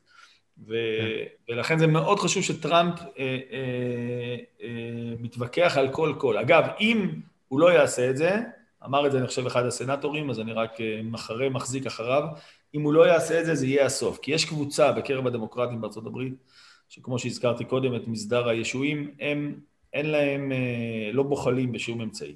אם כן. יגלו שיש דבר כזה, שאפשר כמו שאמר פעם סטלין, לא חשוב מי מצביע, חשוב מי סופר את הקולות. אפשר לספור את הקולות בדרך שהם רוצים, זה באמת הסוף של דמוקרטיות או של מדינות חופשיות. ולכן המאבק עצמו הוא חשוב. עוד לא, דיבר, לא דיברנו בכלל על זה שלא נתנו לך לעיין בפרוטוקולים והכל, אבל נעזוב את זה. ואגב, בבדיחות הדעת אני יכול להגיד, היי, hey, רודי ג'וליאני, לך תפנה לחנן מלצר שיביא לך תקדים מהעולם, איך uh, פוסלים קלפיות, אז תוכל לפסול בפנסילבניה ובמישיגן וזה. Yeah. יאללה, רודי, תפגוש את חנן. אבל אה, כן, התהליך הוא מה שחשוב. אה, אני רק אגיד שכאילו, אמרנו, התמריץ, לדעתי, אני לא חושב שיש אנשים ש... שתופסים את עצמם כאנשים הרעים, כולם, כולם חושבים שהם עושים טוב, אני חושב שגם חנן מלצר אומר, זה, זה for the greater good, צריך לעשות את זה אה, בשביל לשמור על אמון הציבור במערכת, ואני חושב שמה שהוא עושה בפועל זה פשוט רומס את אמון הציבור במערכת, וה, והסיפור הזה לא מקבל מספיק תעודה, למרות הפרסומים החשובים של, של קלמן, ולמרות מה שאנחנו מדברים עליו גם היום. פשוט חושב שזה לא, לא מקבל מספיק תעודה. אני רק okay. רוצה אוקיי. להעיר לך עוד משפט, מה שזוהר אמר. אנחנו צריכים לנהל את הוויכוח כמו שאתה אמרת עכשיו. כלומר שהקבוצה הזאת היא נלחמת למען ערכים מסוימים, ואנחנו צריכים להיאבק על זה, לומר להם זה לא דמוקרטיה, זה אוליגרכיה, לומר להם הערכים האלו הם לא מאוזנים ודברים מהסוג הזה. אבל שתדע לך שאנחנו נמצאים כבר שלב אחרי, כלומר, אה, אה, אותו חנן מלצר, אחרי שהוא בגלל סיבות ערכיות, הוא לא כלום, כן, אבל לא חשוב, הכוונה אותו אה, אהרון ברק לצורך העניין, שהוא עשה את זה עוד יותר, פחות מהמקפצה ויותר בצורה מתוחכמת, אבל אותה חבורה שהיא, שהיא תאמר לך, אנחנו אה, אה, משנים את אה, בג"ץ אפרופים שהזכרנו פה קודם, בגלל שהמילים זה לא משנה, כי מבחינת, כי הערכים זה מה שמשנה, וכמובן הערכים שאנחנו קובעים, מה הם, הם משנים. בשלב הבא שלהם, וזה כבר קורה, גם לא אכפת להם כל כך מהחוק של הקורונה, ואז הוא יכול לעשות חתונה לבן שלו, חנן מלצר, בניגוד לחוק של הקורונה, כיוון שהם הפכו להיות כבר, אחרי שהם קנו לעצמם בשם הערכים, בשם הוויכוח על הערכים, וזה אתה צודק, לא בהקשר האישי, כולם רוצים for the goodness, for the זה, הכל בסדר, אבל ה-goodness, אחרי שהם עשו את זה כבר, הם כבר מגיעים לשלב הבא, שבו מאחר שהחוק הוא פלסטלינה ביד היוצר, שזה הם, אז כבר גם לעניינים האישיים שלהם, למה שהסטנדרט של ניגוד עניינים שהם נתנו לראש הממשלה לא יהיה על אסתר חיות? למה שהסטנדרט של ניגוד עניינים לא יהיה, אולי זה הדבר שצריך לסיים פה, למה שהוא לא יהיה על אביחי מנדלבליט? למה שהוא לא יהיה על אביחי מנדלבליט? למה אביחי מנדלבליט יכול לומר לדוד רוזן, פשוט תקשיבו לזה, צריך לחזור על זה, תקשיבו על זה שוב ושוב. הוא אומר לדוד רוזן, אני פשוט, זה שאני עכשיו אה, ממונה על אה, איתור פרקליט המדינה, שכזכור יש לו פה עוד סימנים מה... שמחזיקים אותו בגרון בנושא הזה, מי יסגור לו את התיק, הוא אומר, זה אני מצהיר, אני מודיע, הוא לא הצהיר, אני מודיע לך, דוד רוזן, שאני לא אפנה לפרקליט המדינה בנושא הזה. בזה פטר אותו דוד רוזן מסיפור ניגוד העניינים. עכשיו, זו כזאת בדיחה, זו כזאת בדיחה כשלעצמה. הבדיחה העצובה היא פה שכמובן לראש הממשלה הוא שולח ניגוד עניינים של פירוק הדמוקרטיה וכל הסמכויות החוקיות, החוקתיות, מה שאתם לא רוצים של ראש הממשלה. אבל זה כשהוא אומר על עצמו, מה אתם חושבים, זוהר, כשנכנסים מועמדים אחרים לחדר, לפרקליטות המדינה, ונכנסים מועמדים אחרים שהם מתמודדים על התפקיד הזה, ויושב שם יו"ר ועדת האיתור, אביחי מנדלבליט, שהוא מבחינתו המועמד היחיד במתחם הסבירות, היחיד, לפי מכתבו לאוחנה בדצמבר 2019, על פי מכתבו לאוחנה, לא מזמן, לא בדצמבר, בשני לדצמבר, אולי בדצמבר. סוף 2019, אנחנו... כן, כן, בדצמבר 19. שהיחיד במתחם הסבירות של לסטות מהמחשבה הזאת צריך טעם מאוד מהותי וזה, כי היחיד המתאים הוא מומו למברגר, הוא המועמד היחיד, במתחם הסבירות.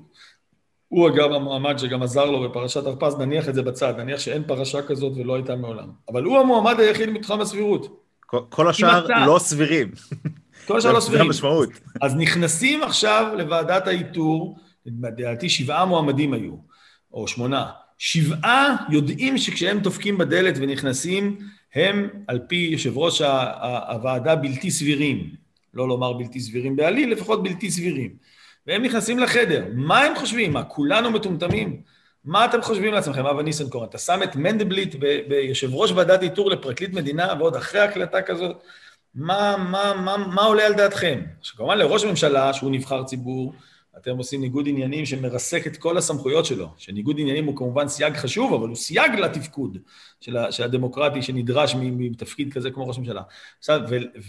ולמנדלבליט אתם שמים אותו בתור יו"ר ועדת איתור לפרקליט מדינה, שהוא מבחינתו למברגר זה, למברגר זה, זה המועמד, זה דבר שהוא פשוט... אני אומר את זה בגלל שזוהר העיר הערה נכונה, שהוויכוח צריך להיות ויכוח ערכי, אבל שתדעו שהם כבר שלב אחרי. שלב מהם. בזים, הבוז לחוק הוא לא בא ממניעים ערכיים, הם פשוט עושים מה שהם רוצים בחוק. זה לא משנה אם זה ליעד בן ארי, או אסתר חיות, או מלצר בחתונה של הבן שלו, או מנדלבליט, מהמקפצה. הרי הוא היה צריך בשביל הסטנדרט האישי שלו לא להיות יו"ר ועדת איתור. אז זה לא קורה, ואנחנו נאחל לכל המאזינים ימים טובים יותר. בדמוקרטיה המתפתחת, אנחנו 72 עם עתיק, אבל מדינה צעירה, אנחנו פה בשביל לתקן, לתקן. ובעזרת השם נתקן. הפתרון הוא לא רק מחוקקים שמבינים את זה כמוך, אלא שהאזרחים לא יעזו לבחור אנשי, אה, אה, נבחרי ציבור, מחוקקים שלא מבינים את זה כמוך. זה מה שאנחנו צריכים להגיע, אנחנו צריכים להגיע למצב הזה, שהאזרחים יבינו שהמחוקקים צריכים לטפל בזה. אחרת אנחנו תמיד ניתקע עם אה, אין, אין, אין רוב או לא יודע מה, ולא נצליח להתמודד עם זה. טוב, בדרך כלל אנחנו מסיימים עם המלצת תרבות, אנחנו יודעים שאתה צריך ללכת, אז אנחנו נש, נשחרר אותך. ממש מודים לך על האקסטרה זמן, השיחה הייתה מרתקת. ממש. מודים על ההזדמנות בכלל להשפיע על החקיקה של הכנסת, מי היה מאמין. אה, ואחלה, ותמשיך אה, גדול. לעשות חייל, ואם יהיו בחירות, מקווים שהתוצאות ישקפו את המציאות, אנחנו לא, כן. לא יודעים. תודה רבה. תודה, להתראות. ביי ביי. שבוע טוב.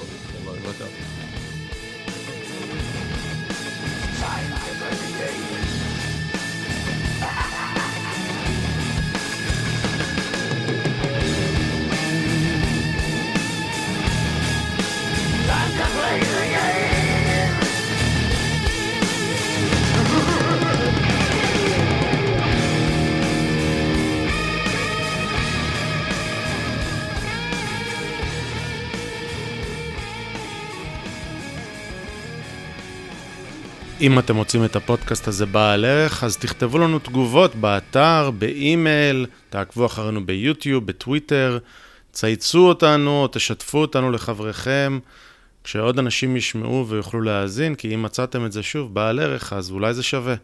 כל אינטראקציה שלכם עם התוכן הזה רק תעזור לנו. אז uh, מודים לכם מראש ותודה רבה שהאזנתם. להתראות.